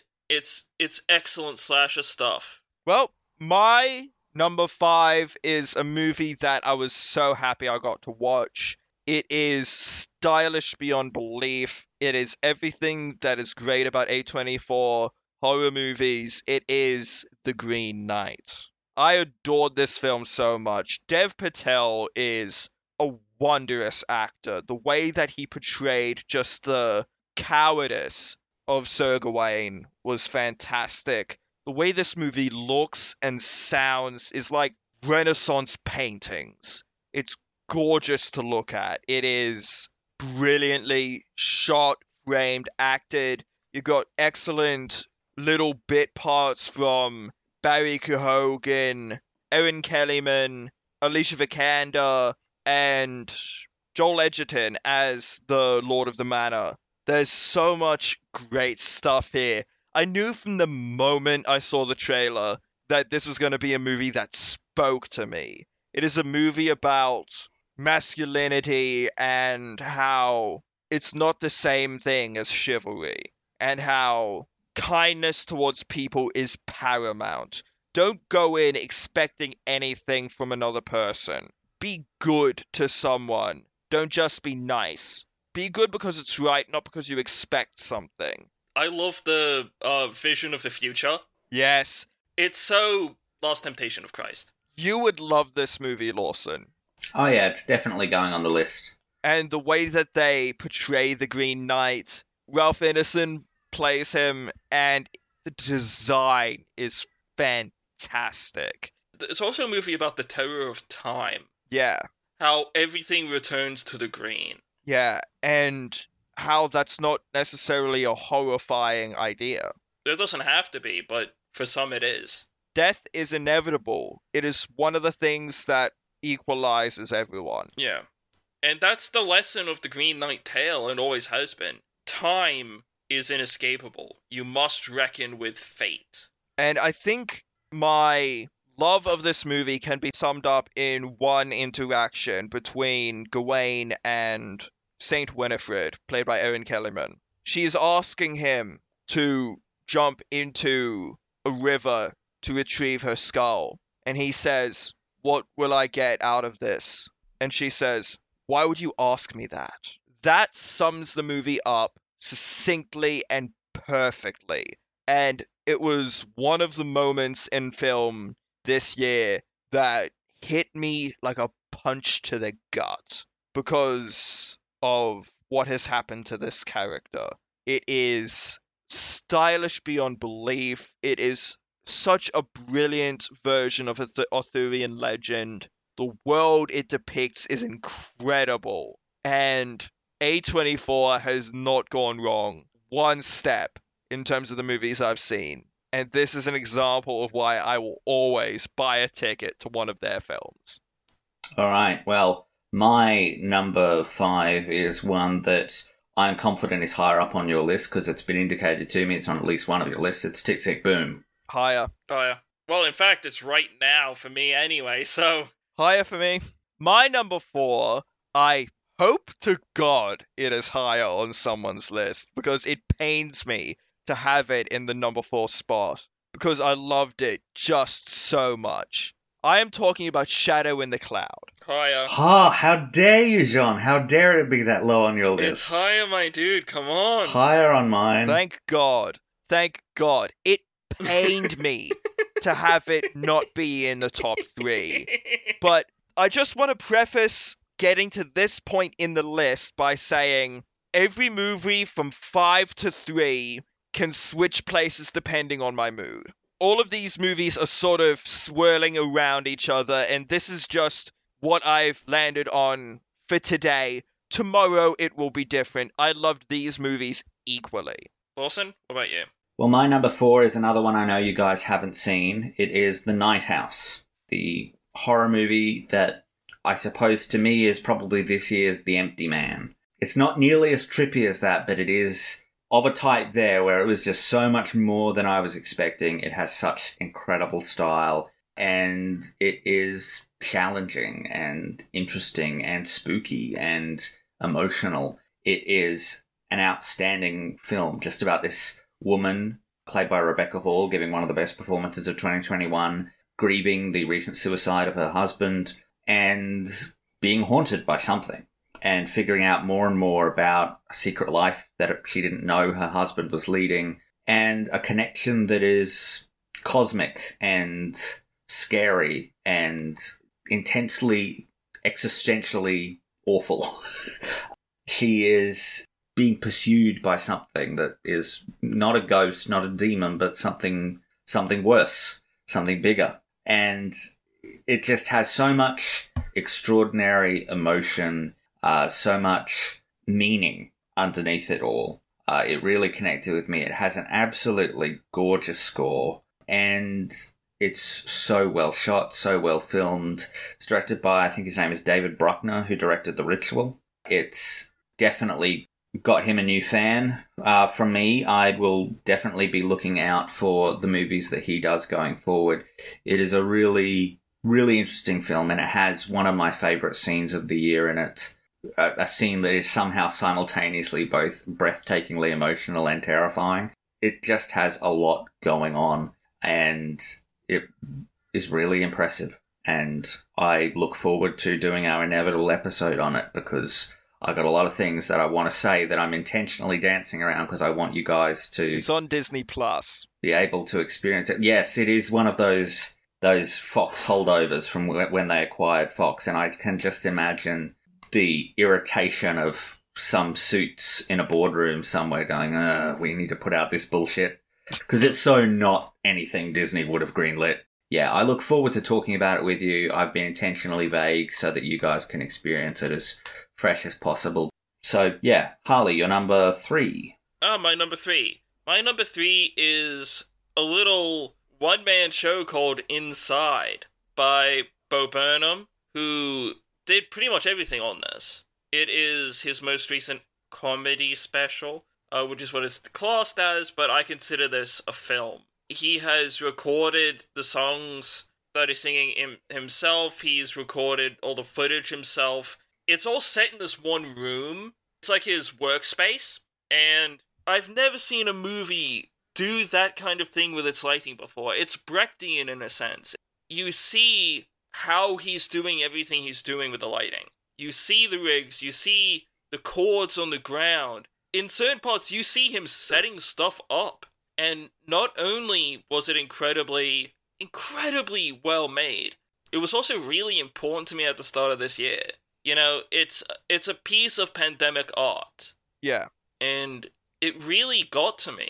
It has a sense of humor, of course, but it also has this sense of deep sadness. A desire to understand people and care for people. Well, yeah, and it also has a desire to. It both has a desire to go outside, but also a fear of going outside. Yeah.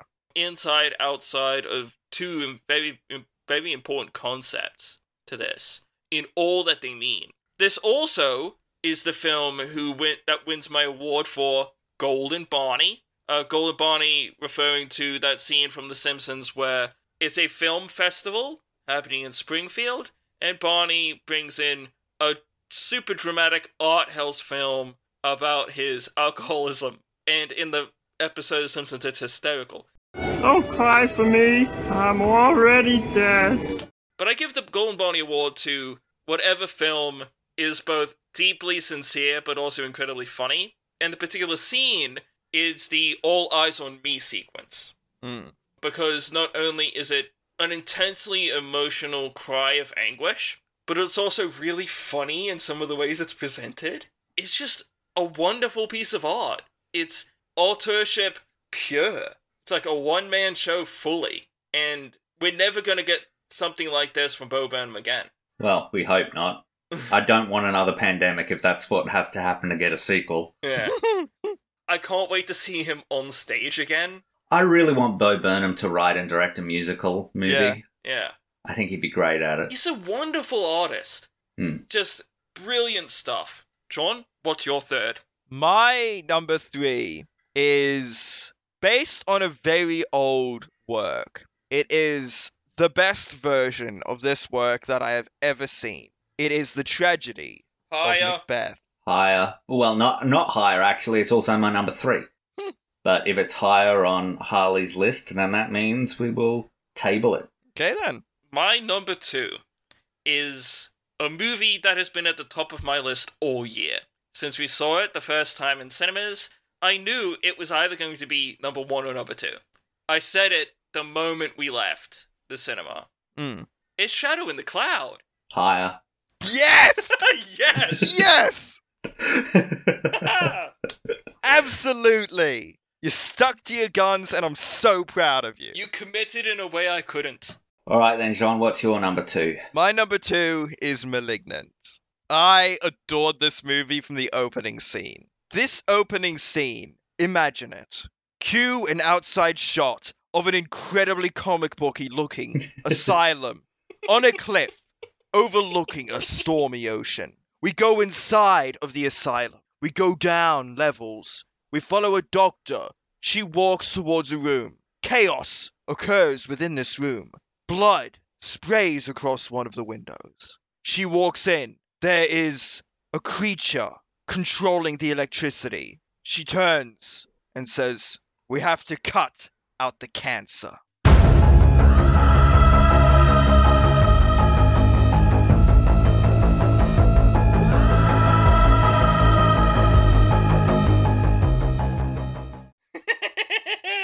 Q, Where Is My Mind, played by Safari Riot, in what I think is the best version of this song I have ever fucking heard. Man, I love Malignant. This Yeah. movie rocks.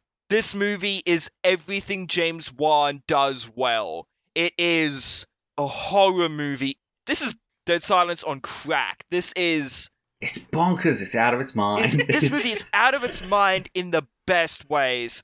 This has the lighting of a Dario Argento film. This movie has the action of a superhero movie. It has the brutality of Texas Chainsaw Massacre. It is off the wall gonzo in all of the best ways. Joseph Bishara came to play in one of the best horror scores I've ever heard. Gabriel is like Edward Mordrake as a supervillain. The action scenes are so well choreographed. The stunt work is impeccable. Gabriel the killer is the back of our Conjoined lead's head. twin. It's fantastic. It's so ridiculous. It's great. It has one of the best shots in all of cinema. A chair gets thrown across a chaos stricken police station and smacks two people who are trying to escape through a door.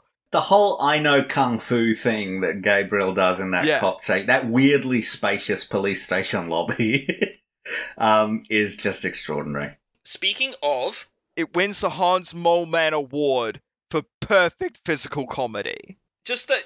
How, Explain the Hans Moleman Award. You can't just chuck that out there like, ev- of the course, Hans Hans Moleman. Award for physical comedy stems from the exact same episode of The Simpsons. Hans Moleman's entrance into the Springfield Film Festival. Hans Moleman Productions presents Man Getting Hit by Football.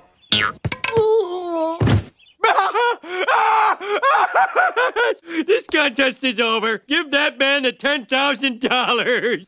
This isn't America's funniest home videos. But the ball is groin. it works at so many levels. Roll it again. Malignant is fantastic. It's it's cult horror insanity. and even like like you focus so much on the stuff at the end, but it's just got so much incredible, so Hmm. many incredible moments throughout. Like the scene where you know we keep cutting away to this hostage trying to free, free herself, and finally she frees herself and falls through the floor to the attic down into another scene with all these characters. It's Yeah. such a great reveal that actually she's been the main character's attic the whole time. Yeah, I I watched it last night, and between the scene, the previous scene where the hypnotherapy session ends, and when the prisoner falls through the roof and escapes, there's establishing shots of San Francisco, but those establishing shots are bullshit. They're a lie. It's the same location, people. And I love the way that the house is shot as well. When it's night, the use of fog is obscuring everything else. This house could be in the middle of a dreamscape for as far as anyone knows. But during the day, you can see it is right next to other houses. Malignant is fantastic. Yes, it's berserk in the best way. Uh, that brings me to my number two, which is Werewolves Within. I actually thought it would be on at least one of your lists, especially since you both agreed with me that it was the best video game movie and you put Sonic the Hedgehog on last year. It's Harlly. an honourable mention, an It had incredibly a lot- honourable It was mention. against. It was going up against a lot of stuff. Sure. It's just such a fun film. Like it's a genuine whodunit. It's a genuine old school Agatha Christie. The phone lines are down, the roads are cut off, and everyone's stuck in this hotel with a killer amongst them. Except it's a werewolf, and that's just so fantastic. And it is incredibly funny. It is tense. I wouldn't say it's outright scary, but it's tense. And just the, the dialogue is so witty. It's so well written, the way these characters interact with each other and the way that it is is getting at again these sort of broader themes of disunity within a community, a, a community turning on each other, uh, going at each other's throats, and it has such personality, such wit, and such an intelligence to it, and I really, really enjoyed it. And I I love the performances as well. I think it's got a great cast of uh, very funny, very interesting characters. I especially like the performance by Milana Vaintrub Yeah. as the female lead. I think she is a great choice for that uh, that character because she can she can she's playing a manic pixie dream girl Yeah. until you realize actually that's all an act. She's the werewolf, Mm. and that she can do both of those things and make that pivot so effortlessly. Do you want to know what line chilled me to the bone during this movie? The one where she's talking about the first guy that she bit the hand off of and said, You know, some men do that thing where they hover their hand so close to a woman's waist to lead her. I can't stand it. Well, like I like I said, yeah, there's just so much going on there. There's there's that. There's the sort of. I mean, it's in keeping with its previous movie, right? Yeah. Scare Me. Yeah. Like you talked about that last year or the year before last. But this director, I'm I'm Josh very Rubin.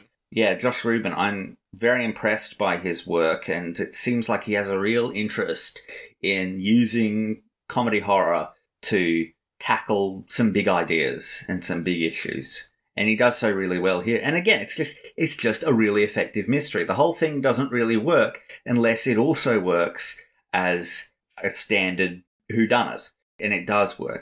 It's got that great bonkers finale where everyone just starts dying, bang, bang, bang, bang, Yeah. like all in a row. Uh, it's just a really great surprise. And it's werewolves. Yeah. We are a pro werewolf podcast. We're an incredibly pro, pro werewolf podcast. All right then. Harlly, you're number one, and I know what it is just through a process of elimination. Yeah, okay. My number one is the tragedy of Macbeth. Mm-hmm. It is my number three, and it is Jeaun's number three. The tragedy of Macbeth is the best adaptation of Macbeth I've ever seen. Yep. Like full stop. The staging is German expressionist to the hilt. The the black and white, the performances from Frances McDormand and Denzel Washington are just outstanding. They nail the tomorrow, tomorrow, tomorrow monologue, which is so rare. I love the witches. Oh, the witches the are witches incredible. sequence. It's the the contortionist stuff. How this one witch is speaking all three witches' lines until when the witch stands up and you see the witch's reflection in the water, and it's two more. It's brilliantly staged. It looks absolutely astonishing. It just just the cinematography, the lighting, the black and white. It looks so gorgeous. They use painted shadows. Yeah. I think I um I said when I talked about it after seeing in the cinemas that it's not four by three that it curves inwards towards the top. I actually don't think that's true. I think that's just a problem with the projector Yeah, maybe. at my cinema because I've seen some clips of it since. It is four by three, Yeah, I, yeah, but the curving on the corners is a nice aesthetic anyway. yeah. But it's a great modern adaptation of that play. It makes a lot of interesting choices in particularly the character of Ross that it implies such greater agency on his part. It implies that he's the one that kills Lady Macbeth. I think that's a really interesting choice. The it's just room sequence. yeah, it's just it's or the the the silver dagger um that he sees, which is just the door handle. I mean, it's just an effortless Shakespeare adaptation that is it does what all great Shakespeare adaptations do, which is take this 400 year old text and remind us all how relevant it all still is and how Mm. vital it all still is. I mean, it has a. It's not old. It's not stuffy. It has a vitality and an excitement and a genuine emotion to it that good filmmakers and, and good actors and and craftsmen can bring into it. People like uh, Joel Coen, people like Baz Luhrmann, people like you know the actors. I I really hope that we get more mid tier scale, mid tier budgeted Shakespeare adaptations like this. I mean, I think it's been a while since we got a really high profile one in the way that this is. Hmm. I think probably maybe The Tempest with Helen Mirren back in 2011. That would be really the last one, unless I'm missing one along. Oh no, Macbeth with Michael Fassbender actually. This is a superior version to that one, I think. Oh yeah, absolutely. That's um, It's more intimate. that's one of the great achievements of it as well. Is we're we're six years when that movie came out, six years out of the last major Macbeth movie, and yet it justifies its own existence entirely. Hmm. The style of this movie is jaw dropping. What I tried to do with my list this year was was my mouth open at points when I was watching these movies. Was my jaw on the floor? And for all of the movies here, I was at certain moments. The particular moment for Tragedy of Macbeth was when we first see stars in the sky in this movie. That amazed me with its beauty. When the door opened and you just see that faint image of the night sky, the scope of this movie, the emotional heft it has, the way it does the witches, it's perfect. So, Jeaun, what is your first? My number one spot uh, is a tiny bit of an upset because it was the last movie from 2021 that I've seen in a year. It is Tick Tick Boom. Yes, you guys both saw this this week. It is. It's also turned up on both of our lists prior. It's Harlly's fourth, and it is my fifth. So why don't you guys lead the discussion on this, since you you have just seen it this week? Tick Tick Boom is directed by Lin Manuel Miranda. It stars Andrew Garfield as Jonathan Larson. Jonathan Larson is the man who wrote Rent. And this is an adaptation of one of the performances that Jonathan Larson, Larson did called Tick Tick Boom. It's actually an adaptation of two different things a rock monologue that he performed, as well as Tick Tick Boom, which it's merged and turned into a musical. It was adapted out after his death Yeah. to be turned into like a small scale musical. Yeah. this hit me very hard as someone who has done theater before, not musical theater because I can't sing for shit, but I as someone who understands what it is to be an artist and to exist in that space and to love art and also has at times prioritized working on a piece of art over my own mental health or over going to the movies with friends or things like that. And as someone who loves to perform for people, this movie spoke to me deeply. It was the most emotional I have been watching a movie this year because it just got it. It is a movie that was directed and written by artists from New York who have tried desperately and have succeeded at making Broadway a home for themselves. It is a movie about knowing what you have before it's gone. It's a movie about not getting so wound up in your own life that you forget the world that is happening. It is a movie that is severely interested in the 90s in New York and everything that that entails. It is invested in talking about rolling blackouts, poverty, the AIDS crisis. Is a shadow of death hanging over this film, and it has some of the most heartbreaking moments in it. And the music is incredible too. Andrew Garfield can sing. Yeah, Who saw that coming? It's it's bullshit how great he is at everything. He is my favorite performance of 2021. Yeah. Mm. I mean, just the ragdoll energy that he captures is it, it's an incredible, vibrant energy that he embodies throughout this, and I just I couldn't take my eyes off him whenever he was on screen. It's an incredible, incredible movie. Lawson, I think we all know what your top of 2021 is. That's right, baby. Shadow in the Cloud. yes. Favorite movie of 2021. I mean, it's Look, this is this is it's movies like this that are the exact reason why we say it's our favorite movies of the year and not necessarily the best. Not a chance in hell I'm naming this movie the best movie of 2021. I mean, I would name Macbeth if I was being Yeah. asked that, but I had no better a time watching a movie in 2021 than I did with Shadow in the Cloud. It is just everything that I want it to be. It's like it's like it was made specifically for me. Like someone Yeah. peeked into my psyche and said, "What would this guy specifically want out of a movie?" And what they have come up with is fantastic and incredible, and it's just surprising, creative. It's smarter than people give it credit for, or initially appear, or that initially appeals appears to be. It's got more style. It's got those sort of cutaways and imagined spots and things, and it has its cake and eat it too. It's a it's a a one person enclosed drama about um, Chloe Grace Moretz locked inside this turret until it isn't anymore. Until it is this absolutely bonkers airplane fight, which features maybe I, I wouldn't be able to call my favorite scene of the year because it's more like 15 seconds of footage. But Chloe Grace Moretz falling out of an aeroplane, an explosion going off beneath her, and then her being blasted back into the aeroplane she just fell out of by the shockwave. I mean, that is the kind of thing that cinema was made for. Yeah. I was in a theater and people cheered when that happened. Mm. I cheered when that She happened. broke the gremlin's arm over her knee, took its claw, and cut its throat with its own claw. Brilliant. Is it perfect? No. Is it goofy in some ways? Absolutely. Does it nail all of the themes that it's trying to deal with? Probably not. But Jesus, it's just such a fun movie. It's just so in my wheelhouse. It's so perfect for us, it's become shorthand. Yeah. That's how I managed to convince you guys to go and see Malignant. I said this is a red alert shadow in the cloud situation. Yeah.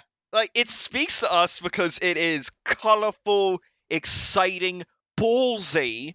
The lighting is gorgeous. The score by Mahuia Bridgman Cooper is synths. It is 80s. It is beautiful. And you gotta love that it pissed off the sexist chuds online. Oh, Yeah. yeah. It's weird. It's a mixture of those people, but then people saying, I just couldn't take it seriously. I'm like, it's about a gremlin on a plane. What, what did you think this was going to be? Did you think this was going to be like Truffaut or something or, or a Mike Nichols movie? No, it's about a gremlin on a plane. It's exactly what it should be. It's pulpy chaos, and I love it! Exactly. While I adore Tragedy of Macbeth, and I think it is my favorite of 2021, I'm never having more fun with a movie than I am with Shadow in the Cloud.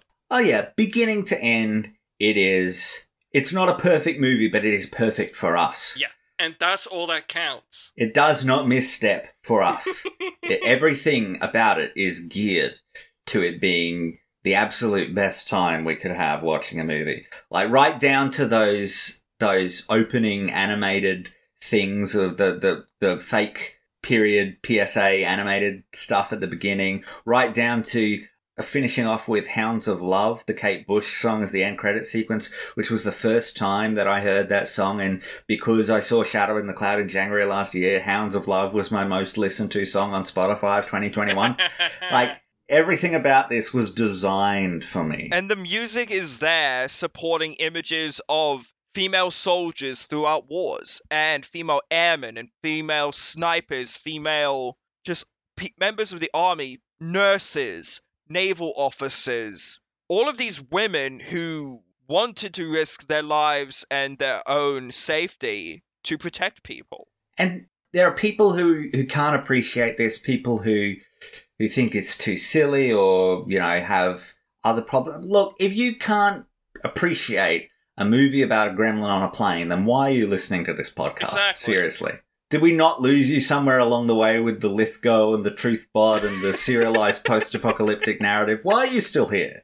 It's like that Junji Ito story, The Amigara Fault. This was made for me. Hmm. This, is, my, hole. It was made for me. And I'm gonna walk into it. hey, the moment those first synth beats come, just pounding on it the had keyboard, heart. and the moment that you see the shot of the plane, the moment that you see her walking towards the plane, the moment that you see and hear something is wrong with the undercarriage of the plane, is the moment this movie had me in its claws. It's the second year in a row that my favorite movie has been one of the very first movies I saw in cinemas. Yeah. Mm. Like last time it was The Gentlemen, which was the very first 2020 movie I saw in cinemas. Here I think it was like the third or fourth, somewhere around there. But I don't have that this year. None of the movies I've seen so far this year stand out in that same way. So I'm looking forward to perhaps a little more su- little more surprise, a little more competition Yeah. because once you have that level of runway, it's really difficult to variate from it. Shadow in the Cloud just had a real head start. Oh yeah. And it just like it just is for me. And anyways, we do have some honorable mentions here. We're not going to go deep into them, but we're maybe just going to say a sentence or two about each one of them. So why don't you guys say yours? Uh, so, so some of my honorable mentions have been mentioned by John, but another honorable mention for me is Ghostbusters Afterlife. I truly, truly adored it. Yes, I actually did think as I was thinking about oh what might turn up on their list, I did think Ghostbusters Afterlife might. Just on the cusp. Uh, another two of my honorable mentions are uh, Halloween Kills, obviously, and Green Knight. My honorable mentions are Ghostbusters Afterlife, funny, heartfelt, heartwarming, perfect starter for this new series of Ghostbusters movies. Zack Snyder's Justice League, everything in the kitchen sink, exactly what Zack Snyder intended. The music's great, the acting is great, I loved it. Inside, brilliant stuff from Bo Burnham, parroting everything that Harlly said. Mortal Kombat, funny, action packed, just really made me happy to watch it. Spiral, I just really like seeing Chris Rock yell at people. It makes me happy, and I loved the kills here. The glass thrower is one of the best sword traps I've ever seen in my life. Uh, Fast 9, the fact that they do that fake out with having Old Mate seemingly be crushed by a falling car, but then he turns out to be fine. That had me on the floor laughing as Harlly and Lawson can attest. Fear Street, stylish, beautiful. The storytelling's incredible. It has themes going all the way from class struggle to race to LGBTQI rights and has some of the nastiest kills of the year that come out of nowhere, which really shocked and surprised me, and I loved it. Old for just being creepy and shot beautifully and having one of the most horrifying scenes of the year. Halloween Kills for being Halloween Kills. Need I say more? And Encanto, because as a podcast, we do in fact talk about Bruno. Yes, not only Encanto's Bruno, but Bruno Bruno. Bruno. We, we covered that as well. My honourable mentions here are ones that came close. They're ones I really wish I could have honoured, but just couldn't, just because everything else was a little higher. They're ones that I really wish I could have fitted onto a list here. But obviously, there's Spider Man No Way Home.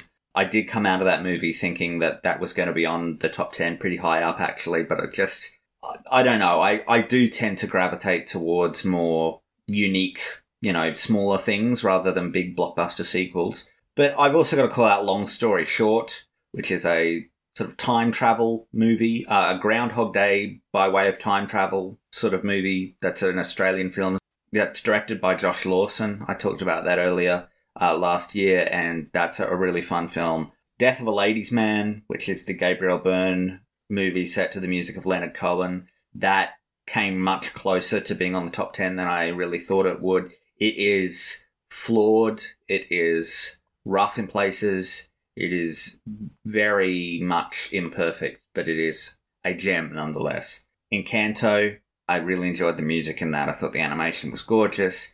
But also, finally, Locked Down, the um, the quarantine comedy with Anne Hathaway and Chiwetel Ejiofor. I think that offers a really good insight into how the pandemic is going to be handled in fiction in the years to come, and and indeed the deep bench of stories that can be told using this as a defining moment in recent human history. Uh, I think there's a lot there that can be said, and I think that movie was a really good head start to it. It's it's emotional, it's funny, it, it's a good snapshot of what we've all been going through, and certainly it's a it's a better film than that lunatic Songbird movie set in 2023 where it's like a conspiracy theorist wet dream. But uh, yes, those are my honorable mentions. And as I did last year, I have been going through as we do these and marking down a number score for each of the titles that we give, just to try and figure out what our cumulative uh, rankings are. So what I've done here is I have applied a number system to this for our number 10 picks that gave the movie a 1, for our number 1 picks that gave the movie a 10, and I've just added up what all of those final scores are uh, to create our cumulative top 10 lists. There are a lot of ties and a few crossovers, so actually there's only five movies that we talked about today that aren't on this top 10 list. But tied for number 10 is Eternals and Halloween Kills. Number 9 is Don't Look Up. Number 8 is Red Rocket. Number 7 is the Fear Street trilogy, The French Dispatch, and The Green Knight. Number 6 is The Night House. Number 5 is a tie between Bo Burnham Inside and Spider Man No Way Home. Number 4 is Werewolves Within. Number 3 is Malignant. Number 2 is Tick Tick Boom. And number 1 is a tie between Shadow in the Cloud and the Tragedy of Macbeth. And that should does that not sum up our podcast, does it not? That our number 1 is a tie between Macbeth and Shadow in the Cloud. That boils it down quite nicely, I think. Shakespeare, Gremlin on a plane, like right there, side by side. I love it. If Shakespeare was alive today, he would love it. so we don't have our normal end of things this week, obviously, because we've been talking about so many different movies, but we have come up with a few things to do other than that. So we are going to go around and say what our most disappointing movie was of the year, what our favorite scene or sequence of the year was, and what performance would we most like to see recast with this podcast patron saint, character actor John Lithgow. Knock, knock, who's there? Uh, I will start us off and I will say for my most disappointing movie, let's just start off here. We don't necessarily mean the worst movie here, like just the most disappointing movie, the movie that didn't live up to what we wanted it to be. There are plenty of bad movies I saw, but I wasn't expecting much out of them. But my most disappointing movie was the reboot of Candyman. It just fell flat on its face, in my opinion. It was I was really excited about it. I thought there was a great way to take the Candyman mythos and update it into sort of our, our modern political era. I really thought that it was a really cool opportunity given the fact that it was um, black filmmakers that were making it because I did think that that was the big flaw of that original trilogy of films is that it was um, this sort of black horror through white filmmakers. But it just was a mess of a movie. It wasn't scary. It was frequently dull. And they mangled the continuity of the previous movies the lore of Candyman. And it's so focused on the message that it forgets to build a narrative around the message. And in so doing, completely stunts the impact that the movie could and should have. So for me, that's got to be my most disappointing movie of the year. In terms of my favorite scene or sequence of the year, I have thought about this quite a bit. I think, and there's a there's a big part of me that wants to go with the end of *Malignant*, where he goes wild, but I need to go with something smaller and a little more delicate. And one of the things that really sums up what I like about the Night House so much, the scene where Rebecca Hall, who has become increasingly convinced that this presence in her house is her deceased husband, every now and then she brushes against something or someone, and finally she she feels the presence in the room and just is like, "Is it you? Is it you? Please, you know, interact with me, touch with me. I need to know you're here." And um, there's this long scene with this gorgeous string soundtrack of basically her reaching for this ghost, this presence, and something reaching back for her that you see the skin on her face indent as someone puts their hand on her cheek. And it's this gorgeous bit of music that's really powerful, really emotional. Um, it's sort of the, the build up that, that we've been waiting for this whole movie. And then we get the, the twist of the knife, a voice that responds, I'm not your husband. Mm. and the music sours instantly, and it's just so effective. And from that point on, the movie is unrelenting, uncompromising, and intense. And uh, yeah, it's sort of a, it's, it's a scene that really sums up why the Night House worked for me in the way that it did. I don't think there's a scene I've thought about more in the year than that. And finally, what role I would like to see recast with character actor John Lithgow? Macbeth in the tragedy of Macbeth. Absolutely. He has done Shakespeare before on the stage, and I would just really like to see him in that role. I think he could bring a lot of power to it. He could bring the guilt, the sadness, the madness, but also the nobility and the, the early stretches of it. And I think that he could pull it off magnificently. So, what about you guys? So my biggest disappointment isn't just because of what I was expecting because I knew the story, but because I gained expectation because of how everyone else was talking about what this movie could have been. My biggest disappointment is Dune. That's fair. I think it's well made, but that pace is a killer. It drags something fierce. And if I start to fall asleep in a movie theater, that's not a good sign. It's a really bad sign, actually. Everyone had built been building this up as like the next great big sci-fi epic, but I walked out of it going, "Yeah, it was well made." I walked out of it having gotten pretty much exactly what I expected because Danny Villeneuve directed it.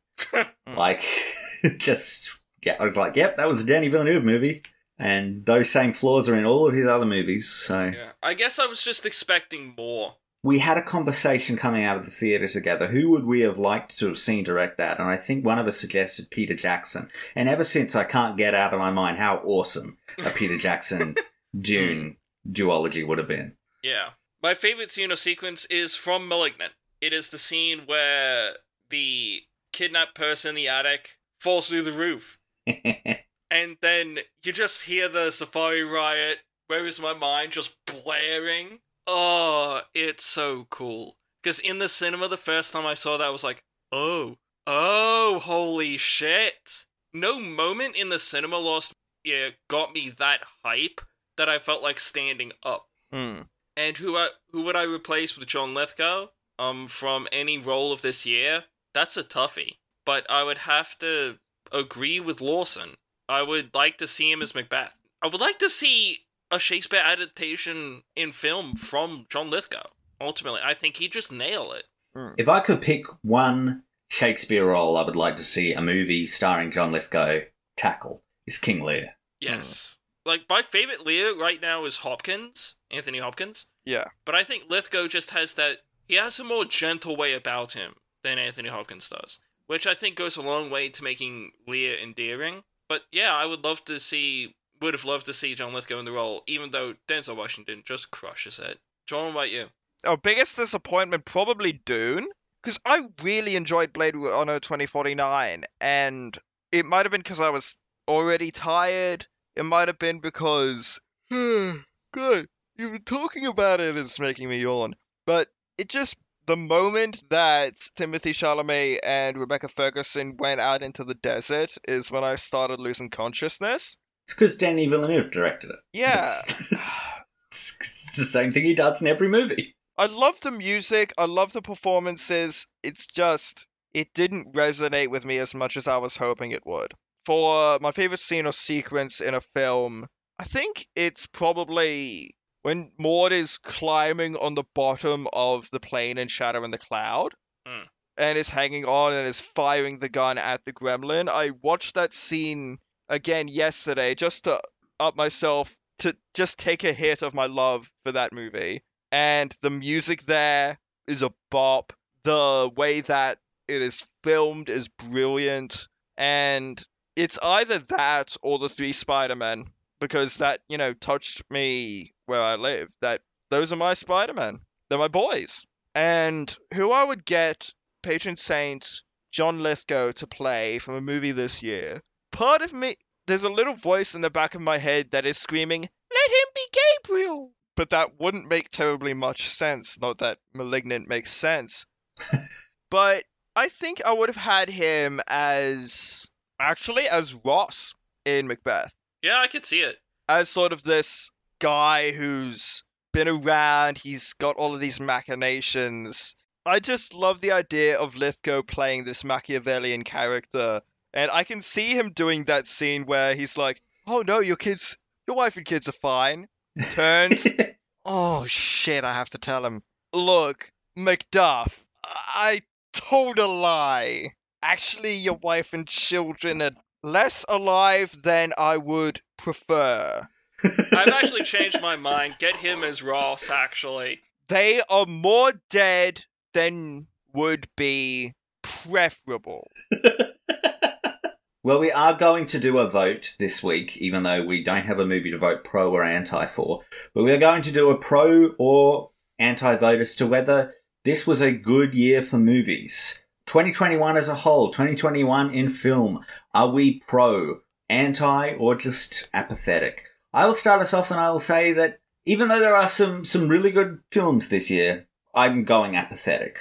I, it's not, it's, it's a much improved from 2020, don't get me wrong, but it doesn't fly to the heights of, say, 2015 or 2018, you know, where there was just some really good, strong movies out in. So I am, uh, unfortunately, despite having quite a few fun things thrown my way this year Sky Gremlins, Werewolves, Black and White Shakespeare, I've still got to say that I'm apathetic. For me, I would have to say I'm pro this year. It, a lot of really strong showings. Mm. Um, a lot of stuff that I, I say it's a strong year because I had trouble with the list. To be honest, Mm. there was a lot of stuff that could have ended up on there. I think we had a lot of really great stuff coming out. So yeah, I'm pro 2021 in film. Yes, let the record state that we did consider doing a pro or anti vote on the years in general, but we realised that there are actually very few years where we would vote be pro for. Uh, always seems to take a turn. Yeah. I am pro this year, definitely, in terms of movies. They have done such.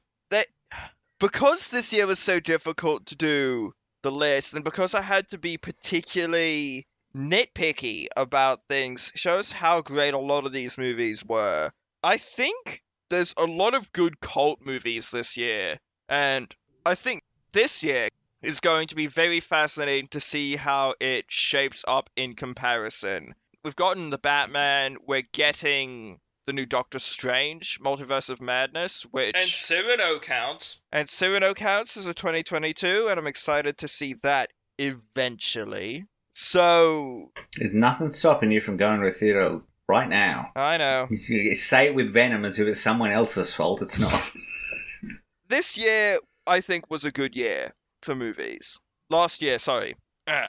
Yeah, it's- 2021 was a good We've year been stumbling. movies. We've been stumbling over that throughout the whole thing. You know, we are doing it in March, so give us a break. Uh, so yeah, so we are overall ambivalent on the state of cinema in the year 2021. Now, of course, now that we've gotten this out of the way, we'll be moving back to our regular format next week with a single movie that we will be discussing. It's a movie that we're all uh, pretty interested in talking about. It's a movie that we have a lot of opinions to discuss. It is The Prestige, the Christopher Nolan uh, magician rivalry movie from 2006, starring Hugh Jackman and Christian Bale. And if you would like to follow along at home, you can find it available for streaming in Australia on Netflix, Binge, Foxtel Now, and Stan, as well as for purchase or rental on the YouTube, Apple, Amazon, and Fetch stores. However, it is only available in 4K on Stan, Apple, and Amazon. So, if you would like to reach us, you can find us at each of our blogs. You can find Lawson at Extra Do the Candy account. You can find Jeaun and myself on the bright side. You can also reach us through our Twitter, which is the best place to give us episode specific feedback and movie recommendations. What were your top 10 films of 2021? Um, did you manage to get out to the cinema a decent amount? I know it was, you know, pretty nerve wracking at the start of the year, um, for a lot of people. Yeah. Is there anyone out there who bested my record of 92 movies in cinemas? I highly doubt that. So yeah, what were your favorite movies? Just tell us in on the Twitter. Uh, you can also like, comment, and subscribe on your podcast app of choice. Just keep in mind that when you're commenting, it's for the show on the whole, not specific episodes. But your mileage may vary depending on what service you use. But please do like, comment, and subscribe. Award shows still happen. The Oscars, sure. The Emmys, yeah. Grammys, not so much anymore. But that's for another day. There were also new award shows. Sometimes there were ballots held to determine the most excellent of the dioramas best set, best costuming, best lighting, and of course the coveted Best Performer awards. The award is given to the performers most dedicated to their exhibits, to ones who go above and beyond what is already necessary. Last year, the winner was Steve Buscemi. He won for his heartrending depiction of a bystander witnessing the Hindenburg disaster. uh, completely deserved, I might add. It really tugged at the heartstrings. You could see real tears. The nominees haven't been revealed yet for this year, but I'm hearing lots of good buzz about the diorama depicting the bear that joined the Polish army in World War II. His name was Wojtek. Yes. Anywho, I have been Harlly Lewis. I've been Lawson Keeney. And I have been, and I will continue Jeaun Lewis. Oh,